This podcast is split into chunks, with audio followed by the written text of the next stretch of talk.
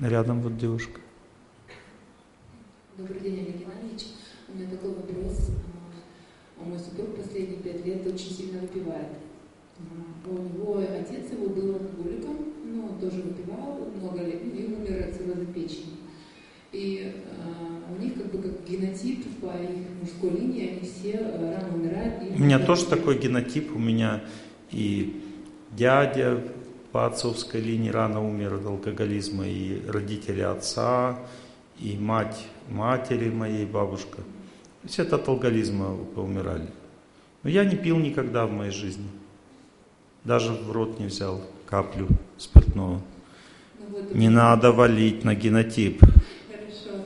Я пережила, меня сын, я вот боюсь, что вдруг... Это... Боюсь означает объем работы. Вот вы, то, что вы боитесь, это значит, что это надо в вашем сердце. Есть зона, над которой надо трудиться. Этот труд происходит с помощью слушания тех людей, которые молятся, и молитвы вместе с ними. Когда вы в пространство молитвы погружаете, в память молитвы, память о молитве разрушает память о беде. Вот вы сейчас рассказали мне объем работы, вот эту память, трудность вашу, которая у вас есть, она мне в виде вот такой объема вот такого, который вам надо преодолеть, пересилить, вы мне его объяснили но только вы его воспринимаете как безысходность, а я его воспринимаю как просто бардак, который надо исправить. Восприятие имеет большое значение. Если человек свою судьбу воспринимает как безысходность, она остается безысходностью. Но если он ее воспринимает как то, что можно поменять, значит это будет меняться. Восприятие меняется с помощью слушания чистоты. Нужно в своей жизни культивировать больше чистоты. Я вам вчера рассказывал правила, как надо сделать так, чтобы ребенок слушался. Я вам прямо дал алгоритм конкретный. Но вы не знаете, как этого алгоритма можно добиться. Это когда в доме есть молитва, когда в доме есть Бог, тогда спокойствие в этот дом приходит все глубже и глубже и глубже. И спокойствие приводит к тому, что а, злые духи уходят, Понимаете, злые духи, это веды говорят, как светлячки. Солнце восходит, светлячков не видно. Наступает чистый, радостный свет. А ночью летают светлячки. Вам надо просто солнце Господа в доме поселить и культивировать его. В вашем сердце будет сила, а не страх. Ну, привычки один мой родственник сказал мне, что я не брошу пить, сколько не молись. Я сказал, ты бросишь пить, я буду молиться. Он сказал, нет, я не брошу пить, я буду пить дальше, ты можешь молиться. Я молился, он пил. Наступил такой момент, что я почувствовал, что я победил. И через некоторое время Бог ему дал такую болезнь, что он выпивает и его рвет. А потом два года он был трезвым и начал плакать и раскаивался, что он прожил свою жизнь зря. Потом, когда он уходил из жизни, он уже был правильно настроен. Зло никогда не может одолеть того, кто творит добро.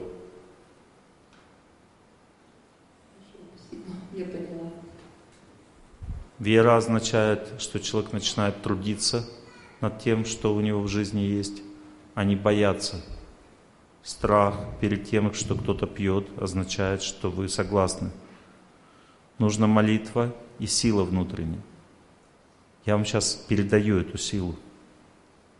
Вы должны взять ее и делать то же самое.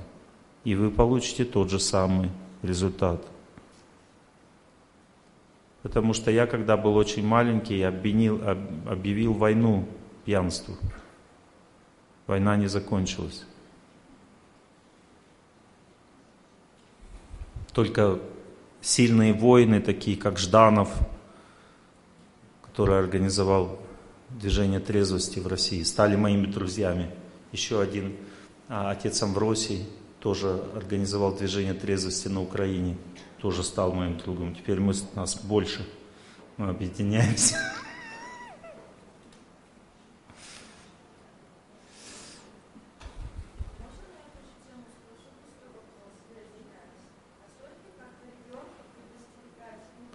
Предостережение – это неправильное мышление. Объяснять возможно, если вы сами переварили это зло. Если вы боитесь злого духа под названием спиртное – то тогда в этом случае, когда вы с негативом говорите об этом, то вы привлекаете все равно этого злого духа. Потому что злые духи привлекаются или когда они говорят с, с негативом, или когда они говорят с позитивом. Чтобы победить злого духа, надо поменьше о нем говорить. Надо говорить побольше о чем-то другом, о добре. А если о нем говорить, то спокойно. Не выходя из равновесия, не беспокоясь. У него тогда нет шансов. Потому что он привлекается только страхом или любовью. Вот если вы испугались, он привлекся. А если вы его не боитесь и не любите, просто его в вашей жизни нет, тогда ему там делать нечего в вашем доме.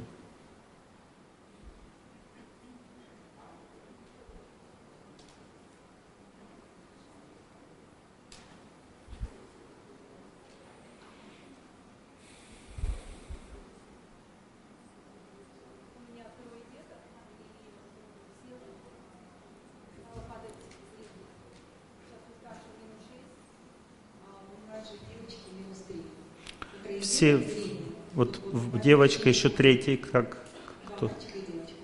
Ну, вы сказали о двоих. Ага. Вот у старшего у него напряжение в голове, у двух младших жар. Вот старшему надо бегать для того, чтобы расслабиться, а младшим нужен бассейн обоим. У вас тоже жар в голове излишний. Но это, может быть, не влияет на зрение, но влияет на функцию мозга все равно.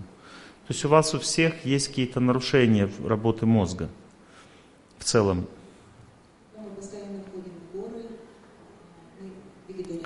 Если хотите, я могу вам помочь вот как. У меня есть методика, то есть я ставлю семена в уши, вот сюда, вот на эти зоны. Видите, у меня тоже а, здесь семена вот в скотче стоят, связанные с глазами. То есть у меня, у деда ослеп левый глаз, когда ему было 50 лет. Вот. У меня тоже в возрасте где-то 52 лет началось повышаться давление глазное, но я об этом не знал. И полтора года назад я э, обследовал свой глаз, хотя я веду очень здоровый образ жизни, у меня оказалось давление в два раза больше в глазу в этом, чем здесь. И я для себя разработал такую методику, то есть я начал ставить семена вот здесь по китайской системе, и у меня, ну я нашел способ сделать нормальным глазное давление. Потом мы этим методом начали лечить много-много разных других болезней, в том числе детское слабоумие, ДЦП, аутизм, напряженность у детей, что очень часто сейчас бывает. А в том числе также и жар из глаз излишне убирать, и напряжение. То есть можно просто носить семена, вот эти вот в ушах, и убирать эту нагрузку. Но параллельно вести здоровый образ жизни.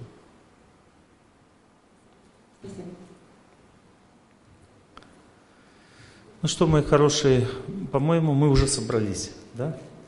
Ну давайте ваш вопрос. Последний.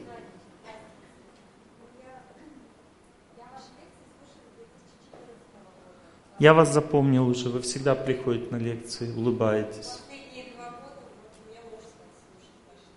Да, тоже теперь уже понял, вчера заметил.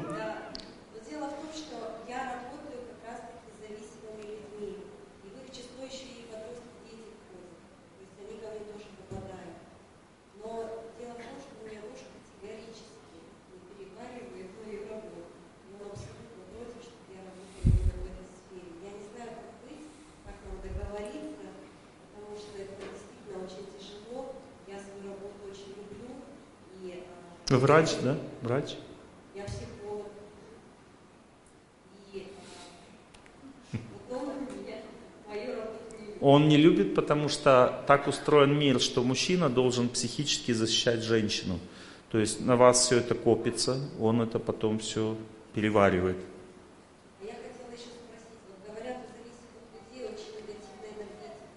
Они под, под влиянием духов находятся.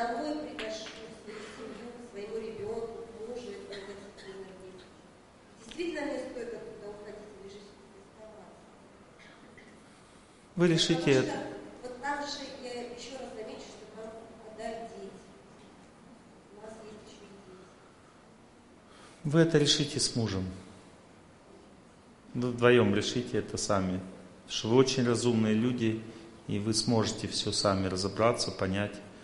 А я могу лишь сказать то, что если а, вы теряете себя на этой работе, если у вас психи, психика от этого портится, страдает, то вы не справляетесь с этой атмосферой. Тогда нужно уйти оттуда. Или наоборот, если вы исправляете их атмосферу, и они становятся лучше, а вы просто устаете от этого, ваша психика не страдает, просто появляется усталость, тогда можно остаться. Муж, муж всегда знает, всегда знает то, что нужно для его жены, потому что он чувствует вашу тяжесть, вашу боль, вашу трудность, и часть нагрузки идет, несомненно, на него. Поэтому я не знаю, что вы хотите объяснить своему мужу. То есть вы хотите, чтобы я и ему внушил, что все нормально, это невозможно. Потому что он знает. Про принятие человека.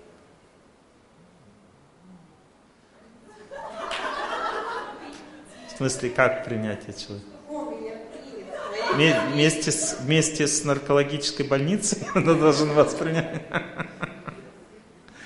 Моя хорошая, вы сами договоритесь между собой сами, потому что я, я вам сказал симптомы. Вот. Зачем вы не забрали микрофон? Я вам сказал симптомы, и если эти симптомы подтверждаются, то муж э, как бы не дает вам там работать. Если вы справляетесь, то он сам решит своим сердцем, что работает. Ну, то есть, все равно решать ему, потому что он вы красивая, и поэтому он ревнимый, это нормально. Вы что хотите, чтобы он как бы вас всем отдал, всему миру, что ли? Не патологической, нет патологической ревности. Есть осторожность. Если девушка красивая, мужчина осторожный. Это нормально. Это признак здравого смысла.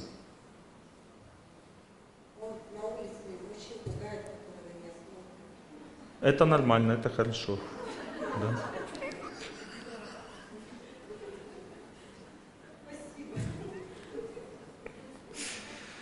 Спасибо, что пришли на лекцию.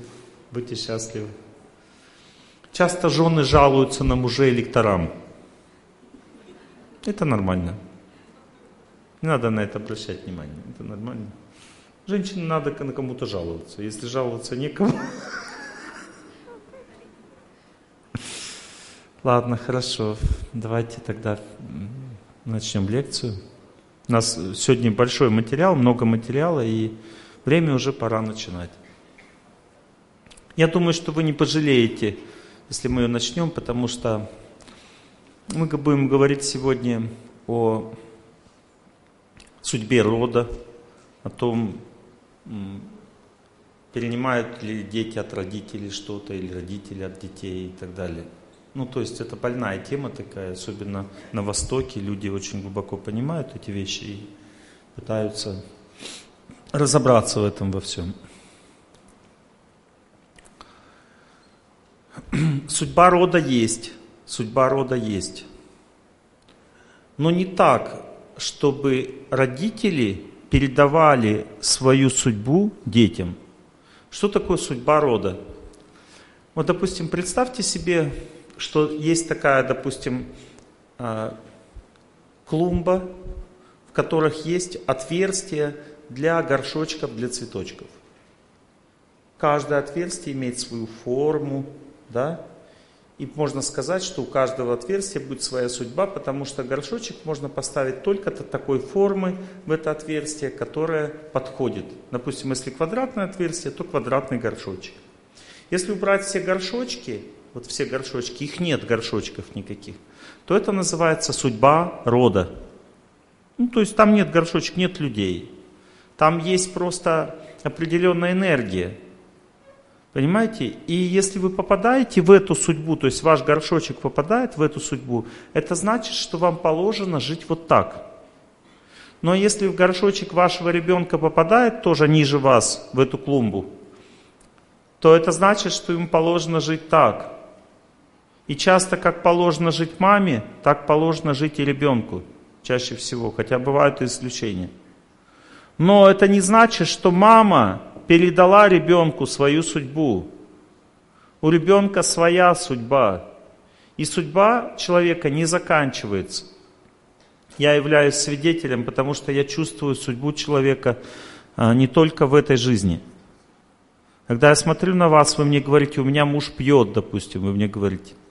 Вы не знаете, что я вижу, что вы это делали или в прошлой жизни, или в позапрошлой, то же самое.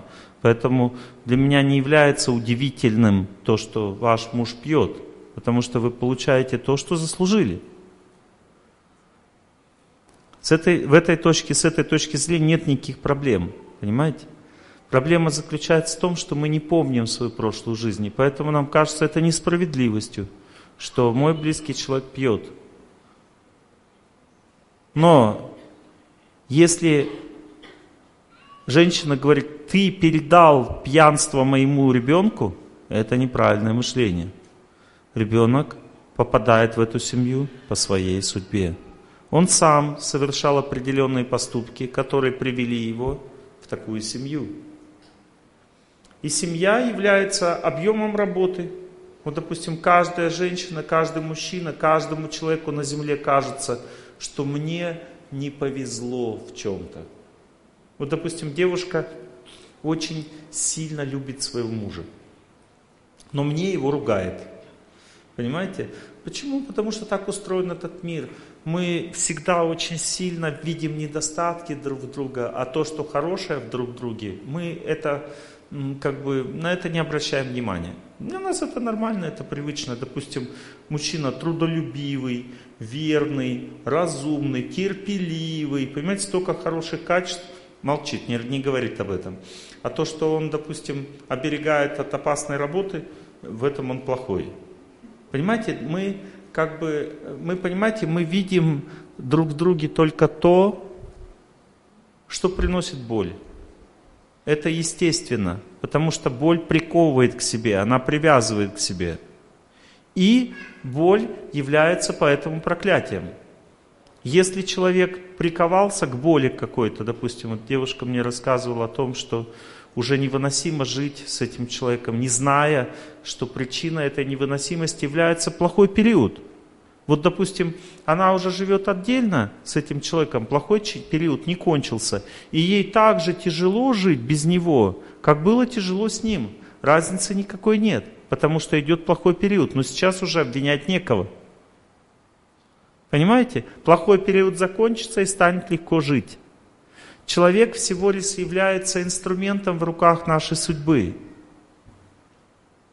Понимаете, но мы, в чем заключается наша проблема? Мы приковываемся к боли.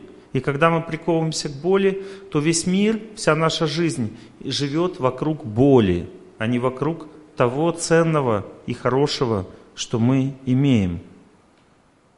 Мы имеем много хорошего в отношениях среди людей наших – которые вокруг нас живут. Но мы это не помним, мы к этому привыкли. Но мы видим и помним только то, что приносит нам беспокойство и боль.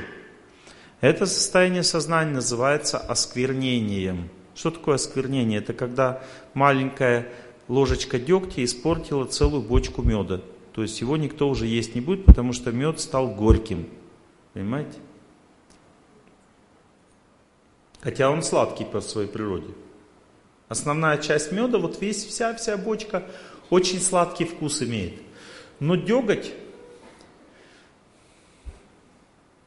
брызнул песком в глаза. То есть он затмил правду. Он не дает возможность понять вкус меда настоящий. Хотя его очень мало. В этом заключается суть отношений. Мы всегда раздуваем в своем сознании недостатки близких людей, потому что они причиняют нам боль.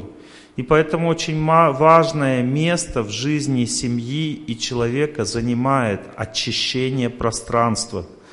Люди колоссально мало значения придают этому понятию и этому раньше в древней культуре. в каждой семье. Неблагоприятно было в доме ругаться. Допустим, начинается в доме выяснение какое-то. Пришел гость, начинает выяснять, пойдемте выйдем из дома. В доме не надо. Это нехорошо. В доме должна быть чистота, должен быть уют, хорошая атмосфера. В храме нельзя ругаться, в доме нельзя ругаться. За столом, когда кушаем, нельзя выяснять отношения. Нужно всех любить. Такова культура была в древней культуре нельзя, это было святое место, где люди кушают, это святое место, там нельзя ругаться. Там можно молитвы читать, ругаться нельзя. Потому что здесь люди употребляют пищу, время ругани, человек, когда кушает, он не защищен. В него входят злые духи, злые силы, если он ругается во время еды. Время еды нельзя смотреть злые фильмы всякие. Там погоня горячей крови какой-нибудь там. Вот. Нужно э, доброе что-то, что-то с, с добротой связанное должно, воспринятие ваше должно быть чистым. Итак, есть такое понятие очищения пространства от злых, злых сил. Очищение пространства должно происходить на всех уровнях. Первое, нужно в дом приглашать священника, чтобы он там почитал молитвы. Милое дело. Потом целый месяц или два месяца вы будете чувствовать этот запах, аромат, богослужения, который был в вашем доме, и все пространство становится спокойным, вам хорошо, спокойно жить становится. Надо повесить какие-то благоприятные предметы, допустим, у мусульман это имена Бога, а, допустим, э, суры из Корана в рамочке, а, допустим, а, Коран, тоже само священное писание есть, даже в рамочке ставят – вот. Святые места, Мекку, допустим, э, дома. Все это приводит к тому, что атмосфера очищается, и благодать Божья э, наступает в доме. Э, священные звуки, допустим, азана, допустим, постоянно звучат тихо в доме.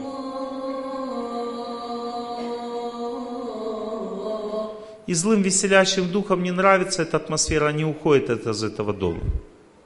Мужу не хочется пить. Хочется означает влияние злых сил. Ну, дома ему пить не хочется. Он говорит, что-то мне дома не хочется, пойду выпью у друга.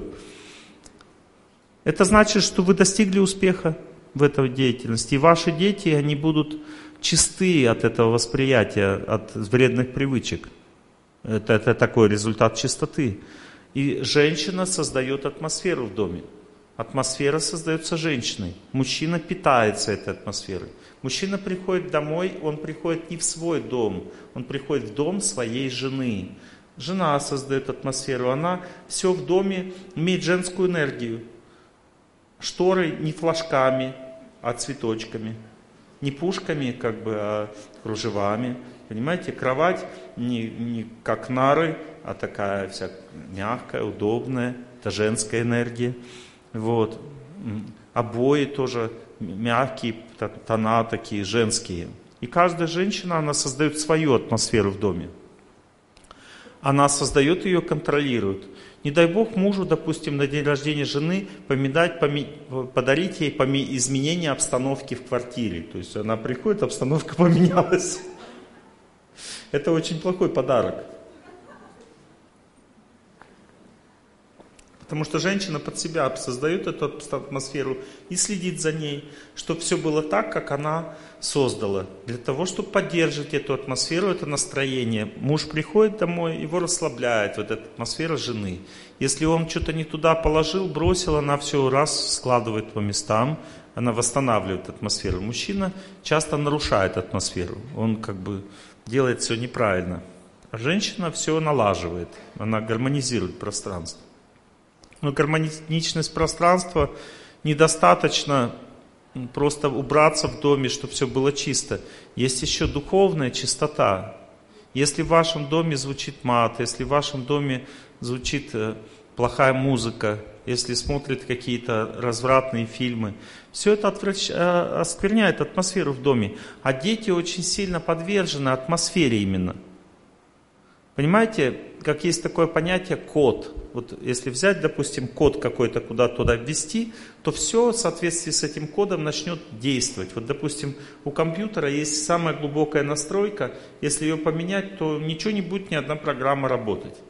Вот этой самой глубокой настройкой в доме а, владеет женщина. Она должна тихонько, еле слышно включать духовную музыку, постоянно даже ночью должна звучать. Она во время приготовления питвы, пищи должна читать молитвы. Пища должна вся быть освященной, потому что если не сознание Бога приходит, входит в пищу, то тогда входит сознание животных или сознание людей. Понимаете? А, допустим, если вы пищу готовите, и собачка первым попробовала, а так оно и бывает обычно, готовится пища, больше всего беспокойство вызывает это у животных. Они начинают залазить ныть, плакать, э, рычать, мяукать, чтобы их накормили. Животных не надо пускать на кухню во время приготовления пищи. Они оскверняют пространство своим настроением, сознанием. Дети тоже, когда идет приготовление пищи, тоже хотят сразу покушать. Нужно сначала приготовить все, потом поставить на алтарь, осветить эту пищу, а потом давать сначала старшим а потом младшим. Потому что когда старшие поели, они своим сознанием эту пищу осветили. И младших, к младшим переходит сознание старших. Поэтому сначала кормится муж. Сначала родители вообще кормятся. Можно, допустим, просто всех за стол посадить, но начинают есть родители старшие. Потом это сознание передается младшим, они едят, и потом самые маленькие начинают кушать. И тогда будет в семье послушание. Что такое послушание? Это когда дети уважают старших, но если кушают сначала дети, потом отец приходит, уже доедает то, что уже жена поела, то в, этом, а, в этой семье не будет уважения, потому что старшинство не признается. То есть не уважаются традиции. Это значит, что будет хаос. Собачка будет в доме самое главное. Дети будут на втором месте. Это значит, что они будут капризными, слушаться никого не будут. Потому что они главные. Видите, очень важно создать правильную атмосферу в доме. Атмосфера сама все регулирует. Настройки. Сначала кушает Бог, освященная пища. Потом дальше старшие, потом младшие, потом животные, потом тараканы. Или мышки там, кто у вас там живет, я не знаю. Вы знаете, что мышки не должны сначала кушать. Если они покушали пищу, ее нельзя есть. Вы это знаете. Но что собачки покушали раньше всех, это тоже плохо, не знаете, да?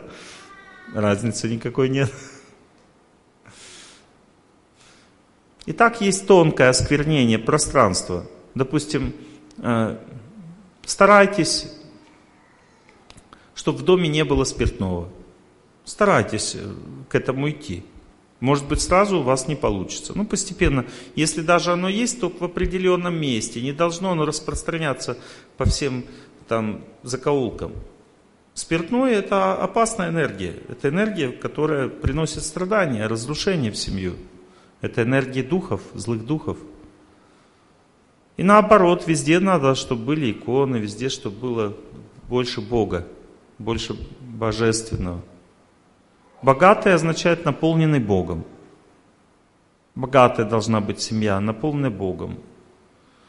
Также важно знать, что очень важно также что иметь цветы в доме, цветы, энергия природы должна быть. Людям не хватает природы. Должно быть достаточно природы. Правильно.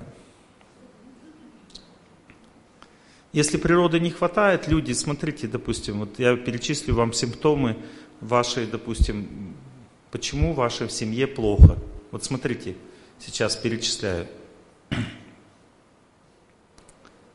Раздражительность, повышенная утомляемость, дети не могут учить уроки, не хватает сил, концентрации внимания, гневливость, тяжело общаться друг с другом, нет сил. Причина только одна в вашей семье не хватает энергии природы. Чаще всего детям не хватает энергии земли и воды. Когда не хватает энергии земли, ухудшается сон. Детям сильно нужна энергия земли, потому что они растут. Понимаете? Поэтому у детей часто бывает аутизм и ДЦП. Что такое аутизм и ДЦП? Это напряжение. Нехватка, что такое напряжение? Не хватает какой-то энергии, человек напрягается. Почему он напрягается? Ему нужна эта энергия, он на это тратит силы, но энергии не получается получить. Что такое энергия Земли? Это энергия, дающая спокойствие, дающая сон, дающая человеку расслабление, умиротворение. Энергия воды, что это такое? Это энергия взаимоотношений, любви, доброты, нежности. Эта энергия расслабляет, успокаивает, приводит к нормальному, спокойному восприятию. Понимаете, раньше люди жили на природе, на земле, рядом всегда с рекой в основном жили. Никто не жил так, чтобы не было воды. Все равно даже в пустыне какая-то вода все равно есть, без воды жизни нет. Раньше же не было такого, что там колодцы рыли там по 200 метров, правда? Все равно какая-то вода должна быть. Люди жили на земле и на воде, это давало спокойствие. Дети всегда бегали на улице, дома никогда не сидели. Понимаете, даже сейчас дети должны больше играться где-то. Если на, воз, на улице невозможно э, ребенку играться, ну хорошо, дайте в секцию в какую-то. Нужно разрушать этот стереотип вот этой жизни, в которой нет контакта с природой, понимаете? Но самое удивительное следует знать, что если у человека даже вот сейчас конкретно нет контакта с природой, то сама любовь в природе делает это контакт, делает этот контакт. Понимаете, любовь а, а, всегда проявляется, когда человек много сил и времени тратит на то, чтобы строить эти отношения с природой. Вот сегодня ко мне подошел один молодой человек, когда мне клуб «Благость» поздравляли сегодня с днем рождения. Он такой весь наполненный, счастливый. Когда я его увидел первый раз три года назад, он был напряженный и несчастный. Этого страдали его отношения с людьми. И сейчас он наполненный, счастливый, потому что он бегает уже по там 16-18 километров. И любит природу, радуется ей. Когда человек даже дома находится, он все равно чувствует память, через память идет контакт. Память это такая штука, которая создает отношения, контакт. Когда человек о чем-то помнит, он достигает этого. Понимаете, природа дает человеку возможность быть здоровым, все эти симптомы, которые я вам перечислил, усталость, нарушение концентрации внимания, все это просто нехватка разных энергий природы. Например, когда у человека не хватает энергии воздуха или праны, у него не хватает концентрации внимания, он не может запоминать, у него нет работоспособности, нет усидчивости, ему нужен свежий воздух. Когда человеку не хватает солнца, у него снижен иммунитет, отсюда вирусные заболевания. Не хватает энергии солнца, плохо переваривается пища, плохо ребенок растет, не хватает энергии солнца. Не хватает энергии солнца, не хватает жизнерадостности у человека, оптимизма, потому что это все энергия солнца. А есть еще энергия пространства в целом. Когда человек находится в замкнутом пространстве, он не видит перспектив жизни. У него жизнь в клеточку, небо в клеточку, понимаете? То есть он весь зашоренный, он как бы не понимает, что он все в жизни может поменяться. Почему? Потому что он простор перед собой не видит. Как в пустыню, в, это, в степь приехали как бы молодежь засолить деревья. Потом Аксакал взял их всех, повырывал, а они с утра смотрят, а все опять валяется. Он говорит, а где деревья? Он говорит, степь не видно, какие деревья. Это казахский анекдот. Степь не видно, какие деревья. Надо, чтобы степь была видна. Пространство нужно, пространство. Ну, то есть, э, понимаете, если у человека нет контакта с природой, нет к ней любви, то он становится обесточенным. Без энергии природы мы жить не можем. 60% детей сейчас плохо усваивают материал, напряженные, гиперактивные, плохое пищеварение. А, плохо сосредотачиваются, им что-то говоришь, он не слышит, не видит. Это значит, что им не хватает просто контакта с природой. Ни контакта с врачами не хватает, ни таблеток не хватает, ни гормонов не хватает, а контакта с природой. А если человек будет любить природу, то он всегда будет чувствовать счастье, даже если еще и рядом еще и нет. Понимаете? Потому что человек через память может наполняться. Серой, серой птицей лесной из далеких веков я к тебе прилетаю, Беловежская пуща. Да? Недавно в Беларуси читал лекцию.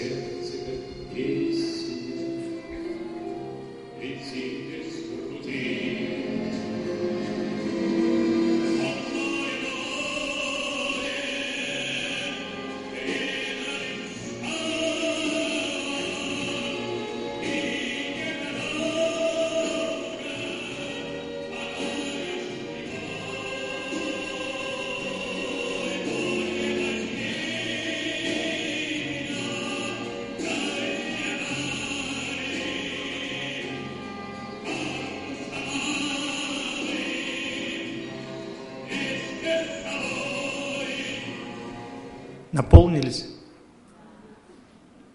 Так надо жить. Теперь смотрите дальше. Если вы говорите, что-то у нас в семье как-то все, судьба такая, у меня у детей, у меня... Я одна живу, нет мужа. Дочка что, тоже у меня будет одна жить? Я не могу на работу устроиться. Я живу одна. У меня нет контактов со старшими, связей каких-то нет в жизни. Нет защиты. Как будто нет прибежища в этом мире, в этой стране. Один мужчина подошел ко мне и говорит, я что-то не могу себя в Алмате найти. Я, говорит, здесь как чужой. Я говорю, а я здесь как родной. Он говорит, да почему? Я говорю, вы мусульманскую культуру любите? Он говорит, а вы? Я говорю, люблю, хоть я не мусульманин. Я говорю, если вы не любите культуру, в которой вы живете, то каждая собака будет считать вас чужим. Не то, что милиционер. Никто вас не, не почувствует вас близкого своего, потому что вы не приняли этих людей, эту культуру. Понимаете, я сейчас говорю о силе человеческой доброты. Если женщина не способна заботиться обо всех, любить, служить, она не может выйти замуж, потому что у нее на это нет силы. Точно так же, как концентрацию внимания, хорошее пищеварение, работоспособность спокойствие дают энергии природы, спокойствие дает вода человеку. О море, море. Спокойствие наступило в зале. Точно так же способность выйти замуж, устроиться на работу, уважать старших, иметь отношения с властями, все это дает любовь к людям. Если у тебя нет мужа, значит ты недостаточно напиталась любовью к людям. У тебя нет этой силы в психике, которая называется любовь к людям. Если ты хочешь устроиться на работу, почему тебя не могут взять? Потому что ты дикий. У тебя не хватает любви к людям. Если ты придешь работодателю, он увидит, что ты не дикий. Ты наполненный любви, ты любишь людей, любишь этот мир, тебя с руками, ногами оторвут. Ты будешь нужен. Потому что ты свой. Понимаете?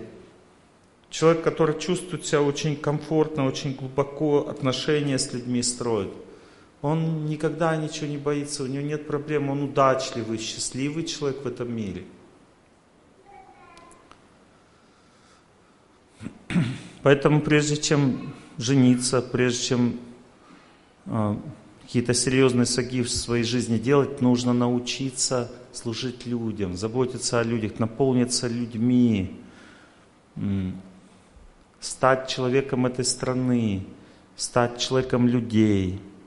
Допустим, можно, допустим, по-разному даже по улице идти. Один человек идет, всем улыбается, всех любит, его все любят, а другой идет и шугается такой весь, такой, боится такой всех. Если человек всех любит, значит он наполненный, он сильный. Если ваш ребенок всего боится, он как бы одинокий, он никуда не ходит, он ни с кем не дружит, он не может себя найти в жизни, он замороженный, как бы ничего его не интересует он, у него нет интересов ни к чему. Это значит, в вашей квартире, в вашем доме не было достаточной любви к людям. Это значит, в вашей семье не приглашали друзей. Это значит, что у вас нет достаточно друзей, нет любви к людям, к животным, к этому миру. Потому что ребенок, который живет в такой семье, он становится отмороженным. У него нет интереса ни к чему, потому что он не наполнился этой силой, дающий интерес ко всему. Если в вашем доме постоянно суды, пересуды, постоянно какие-то препятствия, тяжелая непреодолимая болезнь, кто-то мучает вас, не дает вам жизни, не дает вам покоя, если вы как бы в этой стране э, гонимы и так далее, есть только одна причина. У вас недостаточно контакта с Богом. Точно так же, как Природа дает здоровье, хорошую концентрацию, хорошую работоспособность. Люди дают возможность силы в этом социуме жить нормально, полноценно. Люди дают такую энергию. Точно так же Бог дает силу преодолевать непреодолимое. Я читал лекцию в Минске. Точно так же было очень много людей. Зал был переполнен. И одна женщина, она стояла снаружи и просилась, пожалуйста, я хочу на лекцию, возьмите меня на лекцию. Ну, все билеты проданы, все равно возьмите меня на лекцию. И организаторы пошли, увидели, что на одном месте никто-то не пришел на лекцию. Ее посадили в зал. Она начала записывать все, очень интересно ей было слушать лекцию. И в какой-то момент пришло время ей уйти из этого мира – она начала задыхаться. К ней подскочили врачи, пощупали пульс и увидели, что э, она уходит из жизни, сердце останавливается. Мы приняли решение, сразу положили ее на пол, начали делать ей искусственное дыхание, рот в рот. То есть и начали вдыхать, один человек вдыхал ей воздух в рот, другой массировал грудную клетку. Я сел на свое место, на лекторское и сказал, сейчас мы будем молиться за жизнь этого человека. Мы не будем продолжать лекцию. Началась молиться, все люди молились, мы включили духовную музыку, все люди молились, и в какой-то момент я почувствовал, что жизнь остановилась в теле этого человека. В это время я увидел, как женщина в белом зашла в зал, подошла к ней. Знаете, что это за женщина, да? Или не знаете? Знаете? В этом мире все связано с жизнью. Даже смерть – это жизнь. То есть она одушевлена, то есть женщина на тонком, на невидимом плане. Она не видна людям. Но все ее чувствуют. Она подошла к ней, и в этот момент у нее остановилось сердце. Наступила клиническая смерть. Я начал громче молиться, и все люди тоже подхватили, начали громче молиться. Я увидел, как она по своему желанию отошла от нее, от этой женщины. И у ней забилось сердце. Она начала жить. Любовь и вера сильнее смерти. Не то, что она бы могла и остаться. Мне потом сын ее сказал, эта женщина, что она все-таки через два дня ушла из жизни, потому что такова была боль высших сил. Но смерть не стала ее забирать во время молитвы. Она показала, что люди своей молитвой могут победить даже смерть. Она добровольно отошла от нее сама, показав, что люди своей молитвой могут даровать человеку жизнь. Она мне еще раз это показала, потому что я уже и до этого это видел.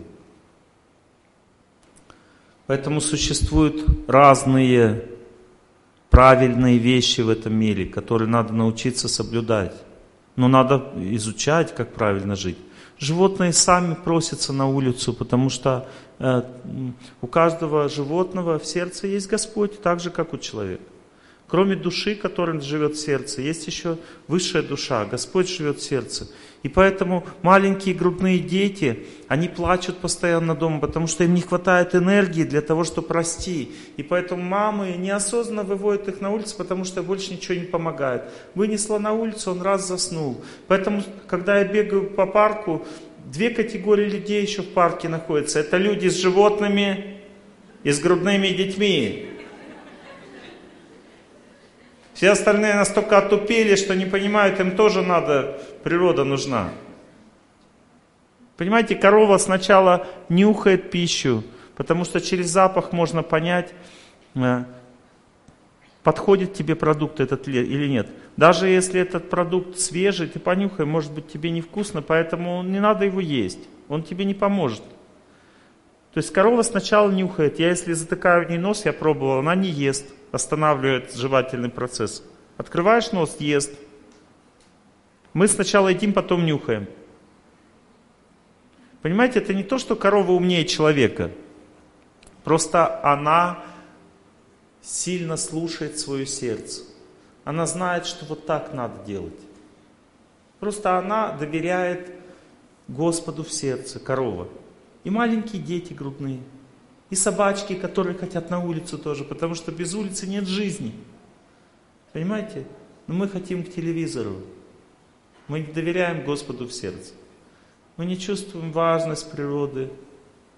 Мы не понимаем это. Потому что у нас нет знания.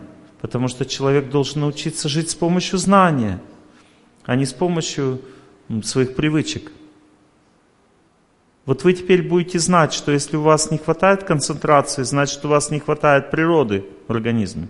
Значит, вам нужен свежий воздух, нужен парк.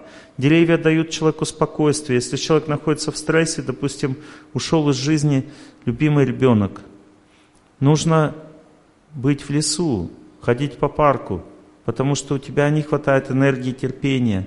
Твоя психика разрывается от огня, жара, который мучает тебя, от ну, этого страдания, которое навалилось на тебя. Этот жар побеждается с помощью леса. То есть деревья дают человеку спокойствие. Когда человек ходит по лесу, по, по природе, он наполняется спокойствием. На дальней станции сойду, трава по пояс, и хорошо с былым наедине Бродить в полях ничем, ничем не беспокоясь По Васильковой синей тишине. Меня попросили вчера больше петь.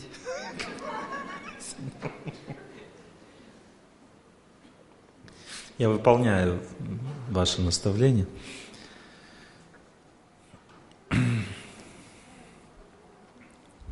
Мы вчера говорили о том, что для того, чтобы воспитывать человека, надо вложить в него свою любовь. Первое проявление любви – это принятие. Нужно сначала принять. Точно так же, как надо принять эту страну, этих людей, где ты живешь. Точно так же надо принять свое правительство, и тогда у тебя с ним будут лады. Точно так же нужно принять и своего ребенка. Не принял, не помог. Точно так же надо принять своего мужа, сколько бы ни делала по отношению к мужу, если ты его не приняла, он тебя раздражает, то, что он пьет, значит, ты ему не поможешь. Нужно сначала переварить его, потому что он является олицетворением твоей судьбы. Если ты бунтуешь против своей судьбы, тебя муж раздражает, ты бунтуешь против своей судьбы, ты ее не, не переваришь, не победишь. Когда ты приняла свой мужа, принять можно только с помощью Бога, с помощью молитвы, с помощью святости. Эта святость и чистота дает человеку возможность привять непринимаемое, неперевариваемое переварить. Когда достаточно Бога в сердце, раз, Олег Геннадьевич, я приняла своего мужа, который пьет, я уже не раздражаюсь им. Поднимите руку, кто это сделал, кого получил.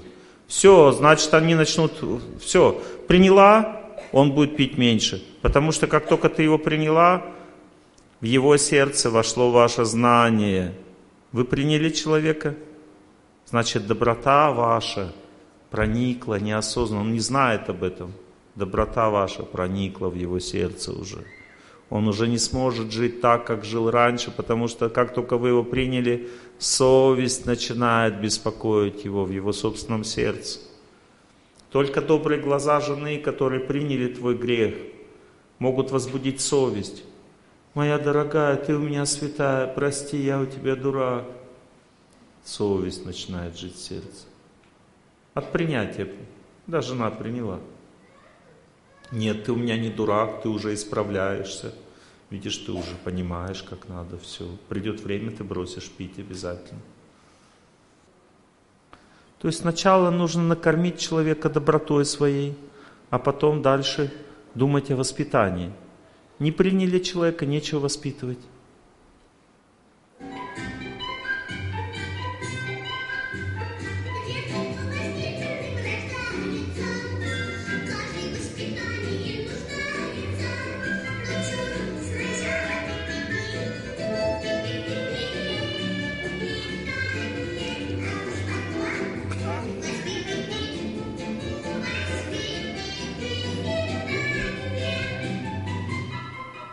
Понятная система?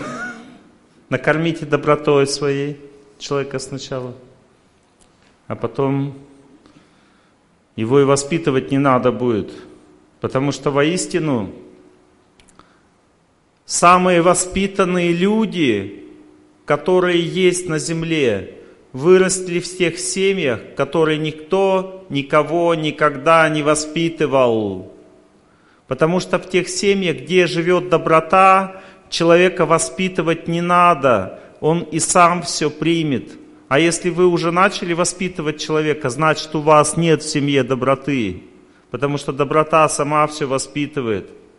Доброта это не означает, что ты попустительством занимаешься. Если предательство произошло в доме, доброта принимает строгую форму. Запомните, это Восток, и вы должны это знать что строгость – это высшее проявление доброты, но она живет очень глубоко в сердце.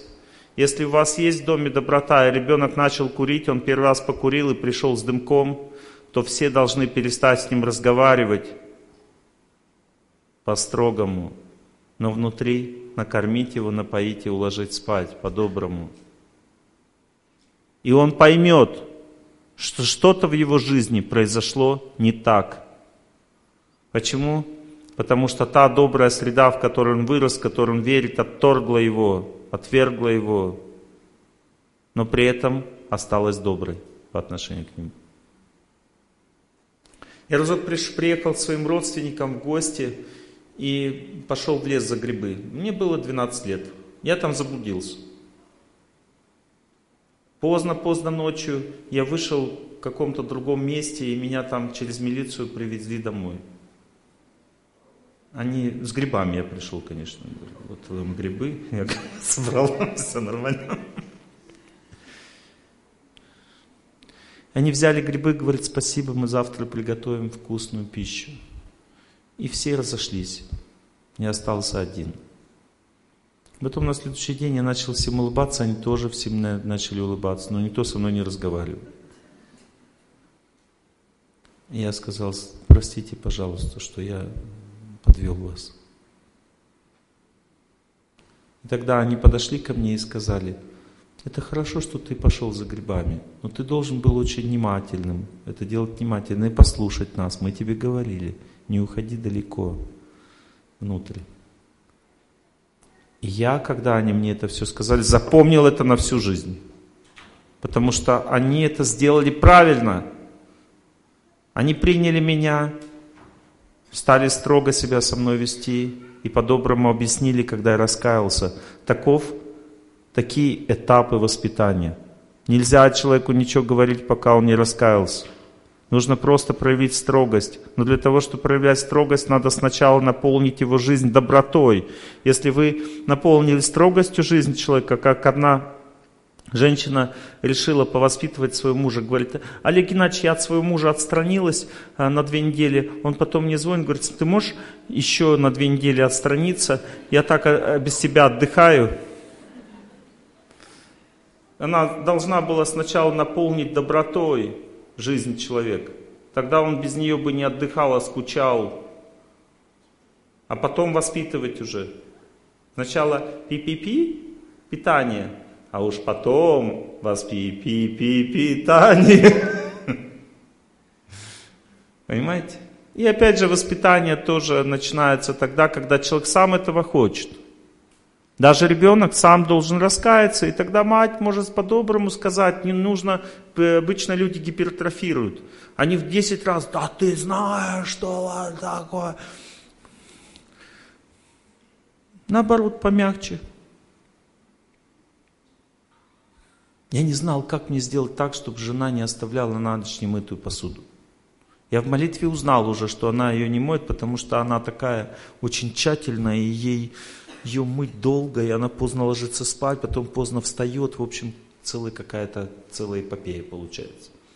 В общем, я в молитве узнал, понял, почему она не моет посуду.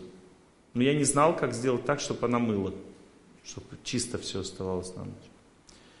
И разок она говорит, что-то у нас дома часто мы простываем. Я говорю, это из-за злых сил, которые приходят в нас дом.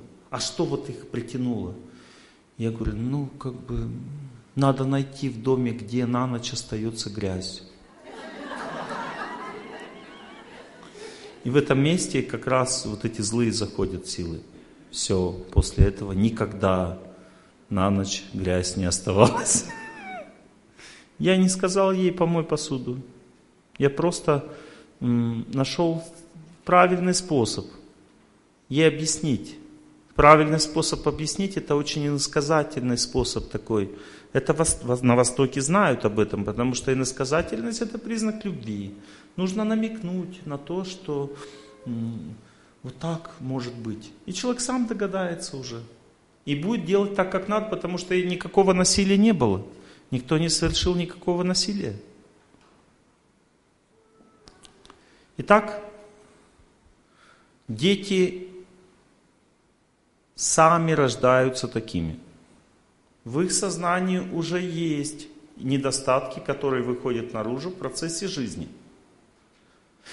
Потому что точно так же, как грубое тело стареет и становится старше, в психическом теле с каждым днем жизни выходит все больше трудностей. Маленький ребенок не чувствует трудностей, поэтому детство прекрасно. Все время очень медленно течет, потому что чем больше трудностей в жизни, тем быстрее ход времени идет. Потому что с ними надо справляться, человек не успевает, он в заботах живет.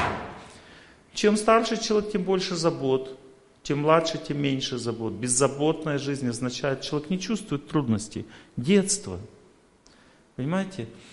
И э, Детство означает такая атмосфера энергия, такая спокойная, беззаботная. И не надо завидовать детям. Не надо им говорить, а что ты такая беззаботная? Потому что она еще ребенок.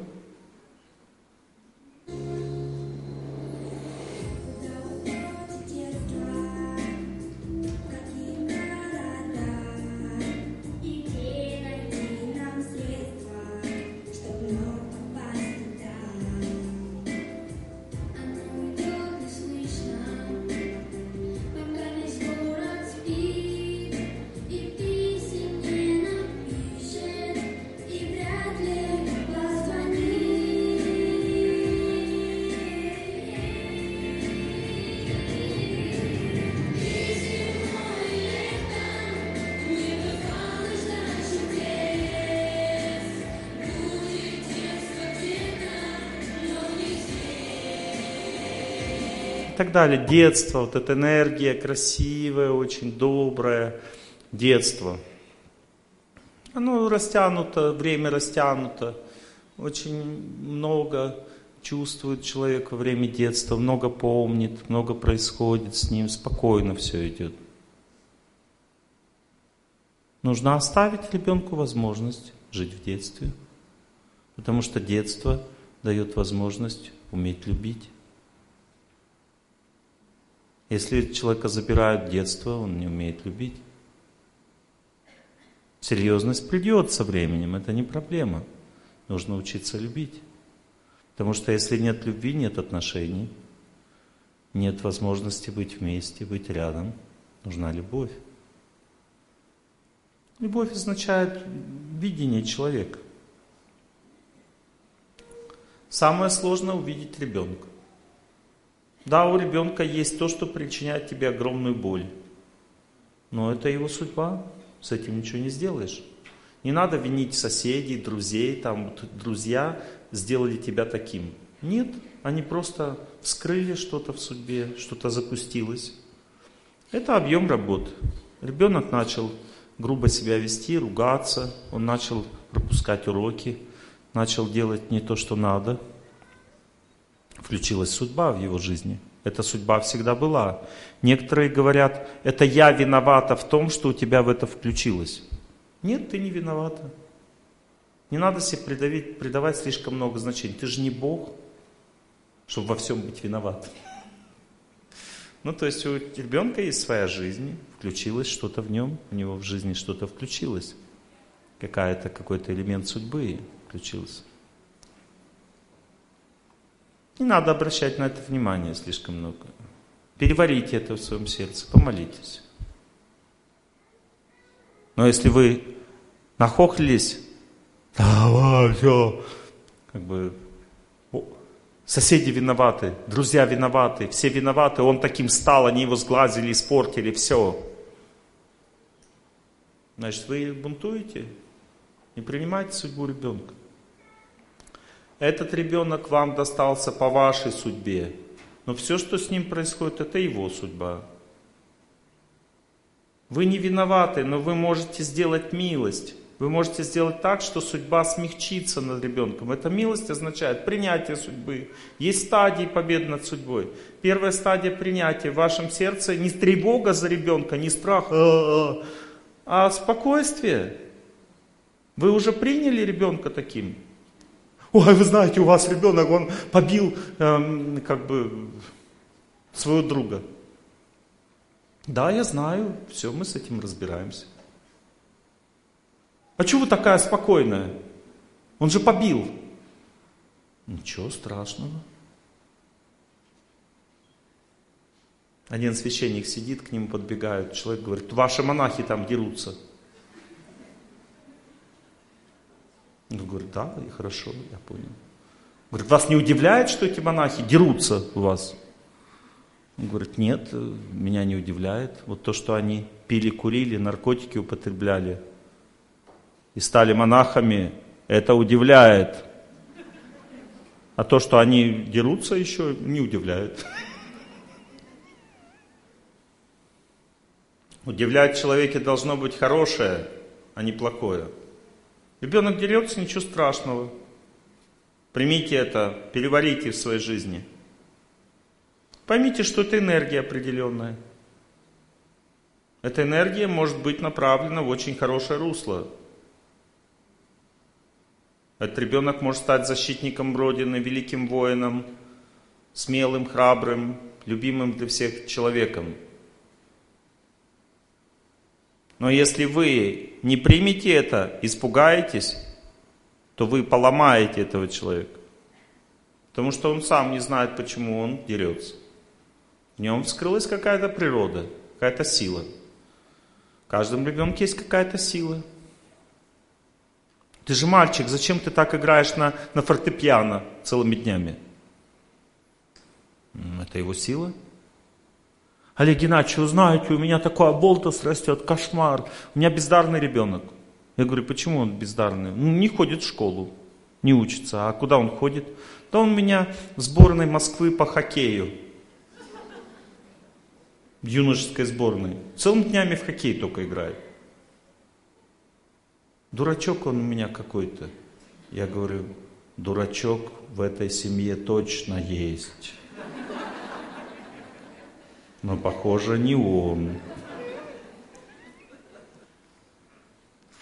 Потому что если у человека проявляется какая-то природа, творческая сила, это признак гениальности. Развитие личности происходит следующим образом. Сначала творческая сила включается в развитие, а потом, так же как гора растет с вершины, а потом м- создается все остальное. Если, допустим, у меня появилось желание помогать людям сначала, а потом, чтобы помогать людям, мне надо было поступить в медицинский институт. Чтобы поступить в медицинский институт, мне надо было изучать математику, физику. Фим, нет, ну, у меня физика, химия, биология, там, литература. У нас было четыре экзамена. Я сдал только физику один на пять и поступил, потому что я закончил с отличием. Почему я с отличием закончил? Потому что я понял, что мне это надо. То есть я хотел сначала помогать людям, мне не нужна была эта химия, биология, там ничего. Мне нужно было помогать людям. Но я все это начал изучать, потому что вершина сначала формируется горы, вершина формируется, а потом склоны. Если вершина горы не сформировалась, она формируется как? У человека проявляется что-то одно,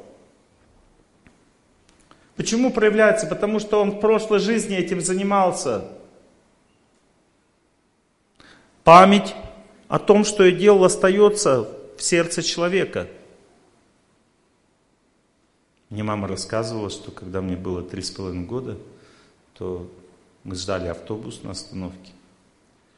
И она поставила меня то ли на скамейку, то ли на телегу какую-то, она уже не помнит. Я посмотрел на людей, Люди посмотрели на меня. Я начал рассказывать им стихи.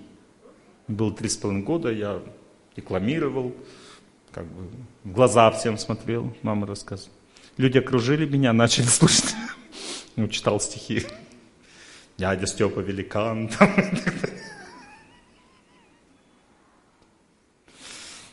Способности живут в человеке. Они никуда не девались но они вскрываются лавиной.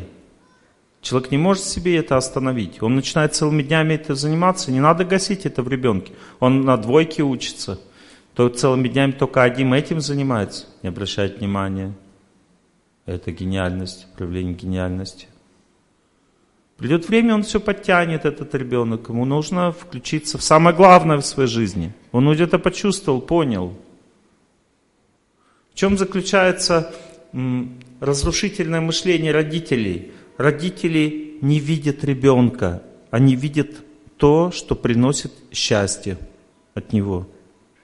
Вот, допустим, что от ребенка может принести счастье? Хорошее поведение может принести счастье, отметки может привести. Допустим, ребенок э, гений, допустим, у него вот с прошлой жизни способности, допустим, ну, пусть математики, допустим. Он будет целыми днями изучать математику, ему нравится. Литература, там, искусство, еще что-то. Он не будет изучать, он будет получать двойки. Если родителям нужны отметки, то они будут заставлять ребенка делать то, чего у него не получается. И это в жизни его никогда не получится. Потому что в прошлом он этим не занимался, опыта не появится слишком большого. Но если родителям нужен ребенок, человек, то они дадут ему возможность заниматься тем, что у него получается. И в остальном у него будут плохие отметки, как у Эйнштейна. У него только в одном предмете были хорошие отметки. Все остальное плохое, потом он все подтянул. Гениальность означает, что человек в прошлом этим занимался. Если вы хотите хорошие отметки, потом ребенок вырастает, говорит, я мама, я не знаю, кем мне быть в жизни. Помогли родители. Почему? Потому что они отшибли у него его интерес. Дайте ребенку возможность больше заниматься тем, что он любит. Поймите, он уже знает, что ему надо в жизни. Это не значит, что если, допустим, ребенок любит есть, спать, и играть в компьютерные игры, значит, этим надо дать заниматься. Это развлечение. Я говорю сейчас о деятельности. Есть разница между развлечением и деятельностью. Деятельность это то, что сейчас приносит пользу или потом принесет пользу. Допустим, ребенок учится готовить. Это деятельность. А если он просто сидит и в компьютерные игры играет, это не деятельность, это бездействие. Займите ребенка тем, что связано с жизнью. Вытаскивайте его из виртуальной реальности. А если даже он в виртуальной реальности сидит, пускай кому-то там помогает. То есть это как раз и решение вопроса, говорите, как ребенка вытащить из виртуальной реальности. Не надо его оттуда вытаскивать, нужно переводить его жизнь там в правильное русло. Пускай он там о ком-то заботится. Есть разные игры, можно заботиться, помогать. Таких мало игр, но они есть. Можно там делать добрые дела какие-то. Вот с этого начинать. И если есть такое правило, если ребенок начал заниматься деятельностью виртуальной реальности, он скоро выйдет из самой виртуальной реальности и займется деятельностью снаружи, потому что он поменял свое мышление. Но если он ничего не хочет делать, он хочет только развлекаться, это значит, у вас неправильная атмосфера в доме. Разум, ребенок имеет чистоту в разуме, но не имеет силы. Он не может сам вдохновиться на что-то. Его вдохновляет атмосфера, в которой он живет. Поэтому воистину человек должен знать, что надо менять атмосферу в своем доме. Надо менять атмосферу. Допустим, мама ля-ля труля по телефону, папа смотрит хоккей, а ребенок иди учи уроки. Учить уроки это же аскеза. А чтобы совершать аскезу, нужно иметь силы от этого, где-то брать силы. А силы брать неоткуда, потому что все расслаблены в доме. Иди учи уроки. Он будет играть в компьютерные игры там, а не учить уроки. Что атмосфера расслаблена. Вы пробовали рано вставать? Когда рано встаешь, все спят. Ты встал такой, постоял такой, бум, и лег тоже. Что атмосфера расслаблена. Очень трудно победить атмосферу. Ну а ребенок вообще не может побеждать, потому что он и живет атмосферой. Мама болтает по телефону, папа смотрит телевизор, а я играю в компьютер. Это одно и то же. Хотите, чтобы ребенок зарядку делал? Зарядку делайте сами. Меняйте атмосферу. Хотите, чтобы он что-то доброе делал? Делайте вы что-то доброе. Хотите, чтобы ваш ребенок дружил? Сами дружите. Хотите, чтобы он кормил своего друга? Сами накормите его друга. Пришел э, друг, ребенок с другом домой. Вася, ваш сын, да? пойдем кушать, а ты, Петя, подожди.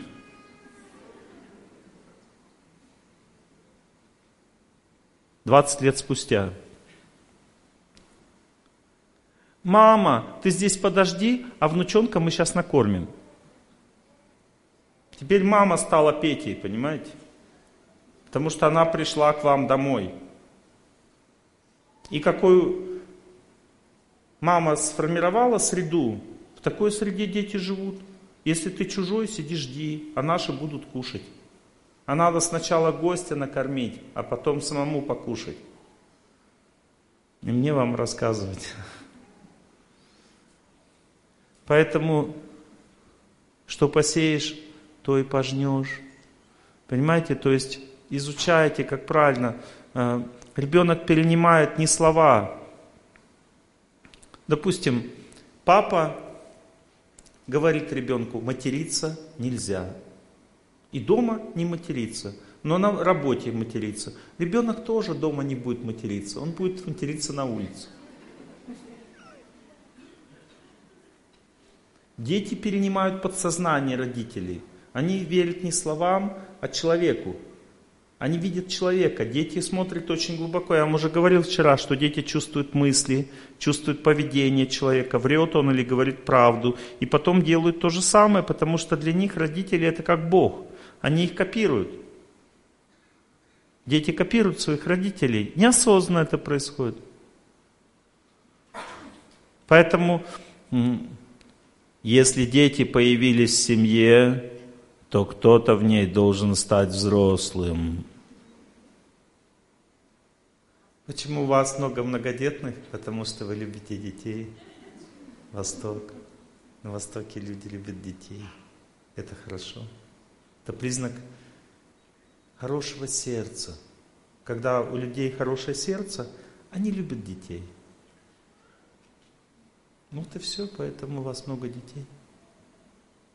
Поэтому так много на сегодняшней лекции людей, потому что вы любите детей, а я выбрал такую тему. Это не я выбрал на самом деле. Я обычно такую тему не выбираю. Но есть один человек, который мне сказал, приезжай ко мне и почитаешь про детей. Знаете, что многие люди рассказывают о темпераменте человека, не сильно понимают, что это значит. Есть тонкая психическая структура, о которой мы вчера говорили. И каждая часть этой структуры имеет свой темперамент. Есть чувства. Помните, мы говорили о чувствах. И деятельность чувства создает темперамент человека. Это поверхностная вещь, не надо придавать ей большое значение. Есть четыре чувственные темперамента. Первый темперамент называется флегматик. То есть человек он спокойно реагирует на этот мир, спокойно и взвешенно спокойно и позитивно. Флегматик. Есть меланхолик. Это спокойно и негативно человек реагирует на этот мир. Но не негативно не с плохой точки, не с плохого, а с хорошей стороны. Пропала Мальвина, невеста моя, сбежала Мальвина в чужие края. Помните Пьеро этот в мультфильме? Это меланхолик. Есть э, э, сангвиник. Это человек быстрых чувств. И э, таких э, спокойных, быстрых, спокойных чувств. А есть э, холерик. Это быстрые, беспокойные чувства. Ой, знаете, так вообще. Чувственная деятельность не имеет большого значения в жизни. Также есть ум. Ну, то есть, допустим, а, она имеет значение с помощью скорости. Допустим, а, если человек работает, он сажает самолеты, допустим, диспетчер, он должен быть э, сангвиник. Ну, то есть быстрая, активная реакция такая ну, на, на ситуацию. Иначе самолет э, не успеет ты не успеешь сообразить, он уже сел. Вот быстро надо реагировать на все. Там такие люди должны работать. А есть, допустим, микросхемы делать. Там нужно очень внимательно, аккуратно, не торопиться никуда, иначе не то припаяешь, вся микросхема капут. Вот. Или операции делать тоже надо спокойно. А то ничего не получается.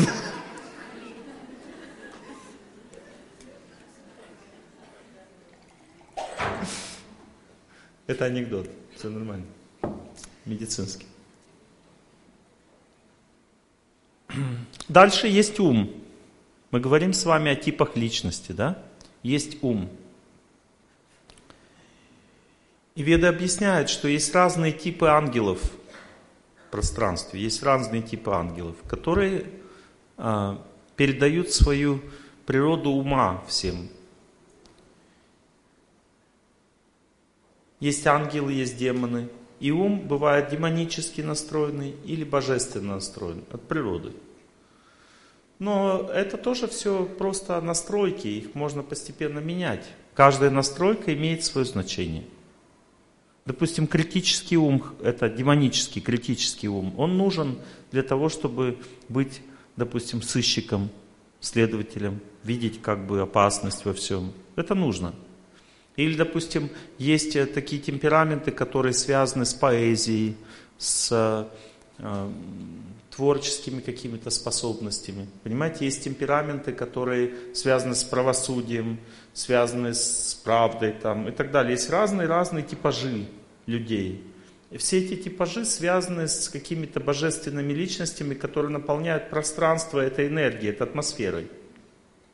Люди своим умом копируют Эм, те высшие силы, которые создают эти типажи. В ведах описаны эти разные типажи, я не буду вам даваться в подробности. Но так или иначе, это все помогает человеку обрести способности, потому что есть чувственная деятельность, есть способности человека, а есть природа. И вот что такое природа человека? Это деятельность разума. Есть всего четыре категории людей по природе. Умственных типажей много, чувственных тоже четыре. Но самое главное в человеке – это природа его разума, потому что его способность делать добрые, бескорыстные дела и жить этими делами – это называется природа человека или его предназначение. Предназначение человека рождается вместе с человеком, потому что человек с прошлой жизни уже этим занимался в жизни. И предназначение человека можно понять просто глядя на ребенка. Сам, сами дети, они бывают четырех типов. Бывает тип ученого, типаж ученого. То есть ученый это не то, что как вот он только наукой в жизни будет заниматься, это способ мышления, восприятия мира. Кто такой ученый? Это тот, кто знает, что знание спасет мир. Он считает, что знание, его в сердце чувствует, что знание превыше всего. Такой типаж. Следующий типаж – руководитель. Этот человек считает, что порядок, социальные устрои, государственность правильная спасет мир. Нужно навести порядок. Без порядка жизни не будет, счастья у людей не будет. Следующий типаж – это бизнесмен. Человек говорит, считает, богатство спасет мир. Какой порядок, какое знание. Надо, чтобы люди кушали нормально, чтобы у них все хватало в жизни, иначе плохо. И четвертый типаж, человек говорит, ни богатство, ни порядок, ни знание спасет мир. Надо любить свой труд. Надо с любовью делать свое любимое дело. И это спасет мир. Понятно, да? Первый типаж ученый. Рождается ребенок, грудной ребенок. Как он смотрит на вас? Если на вас ребенок смотрит отстраненным, спокойным взглядом мудреца, то есть он умнее вас, он все понимает, все знает. Вы его веселите, он такой, да, типа, такой. Это значит, что он типаж ученого. Второй вариант. Ребенок рождается, маленький ребенок. Открывает глазки и смотрит на вас. В чем дело? Кто такой? Понимаете, да, о чем я говорю? Начальник. Строгий взгляд такой серьезный. Его шутишь, ему шутишь, он такой. Правду говорит или неправду, надо разобраться. Он никогда не поменяется, он всегда будет таким начальником, Третий типаж. Ребенок рождается, и он смотрит на вас такой.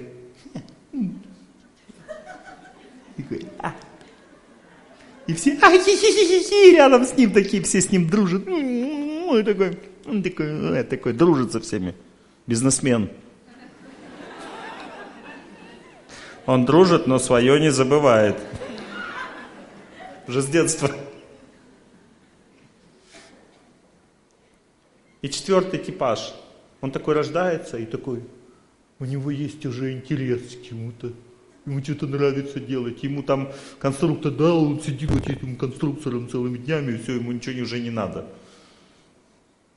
Творчески настроенный ребенок.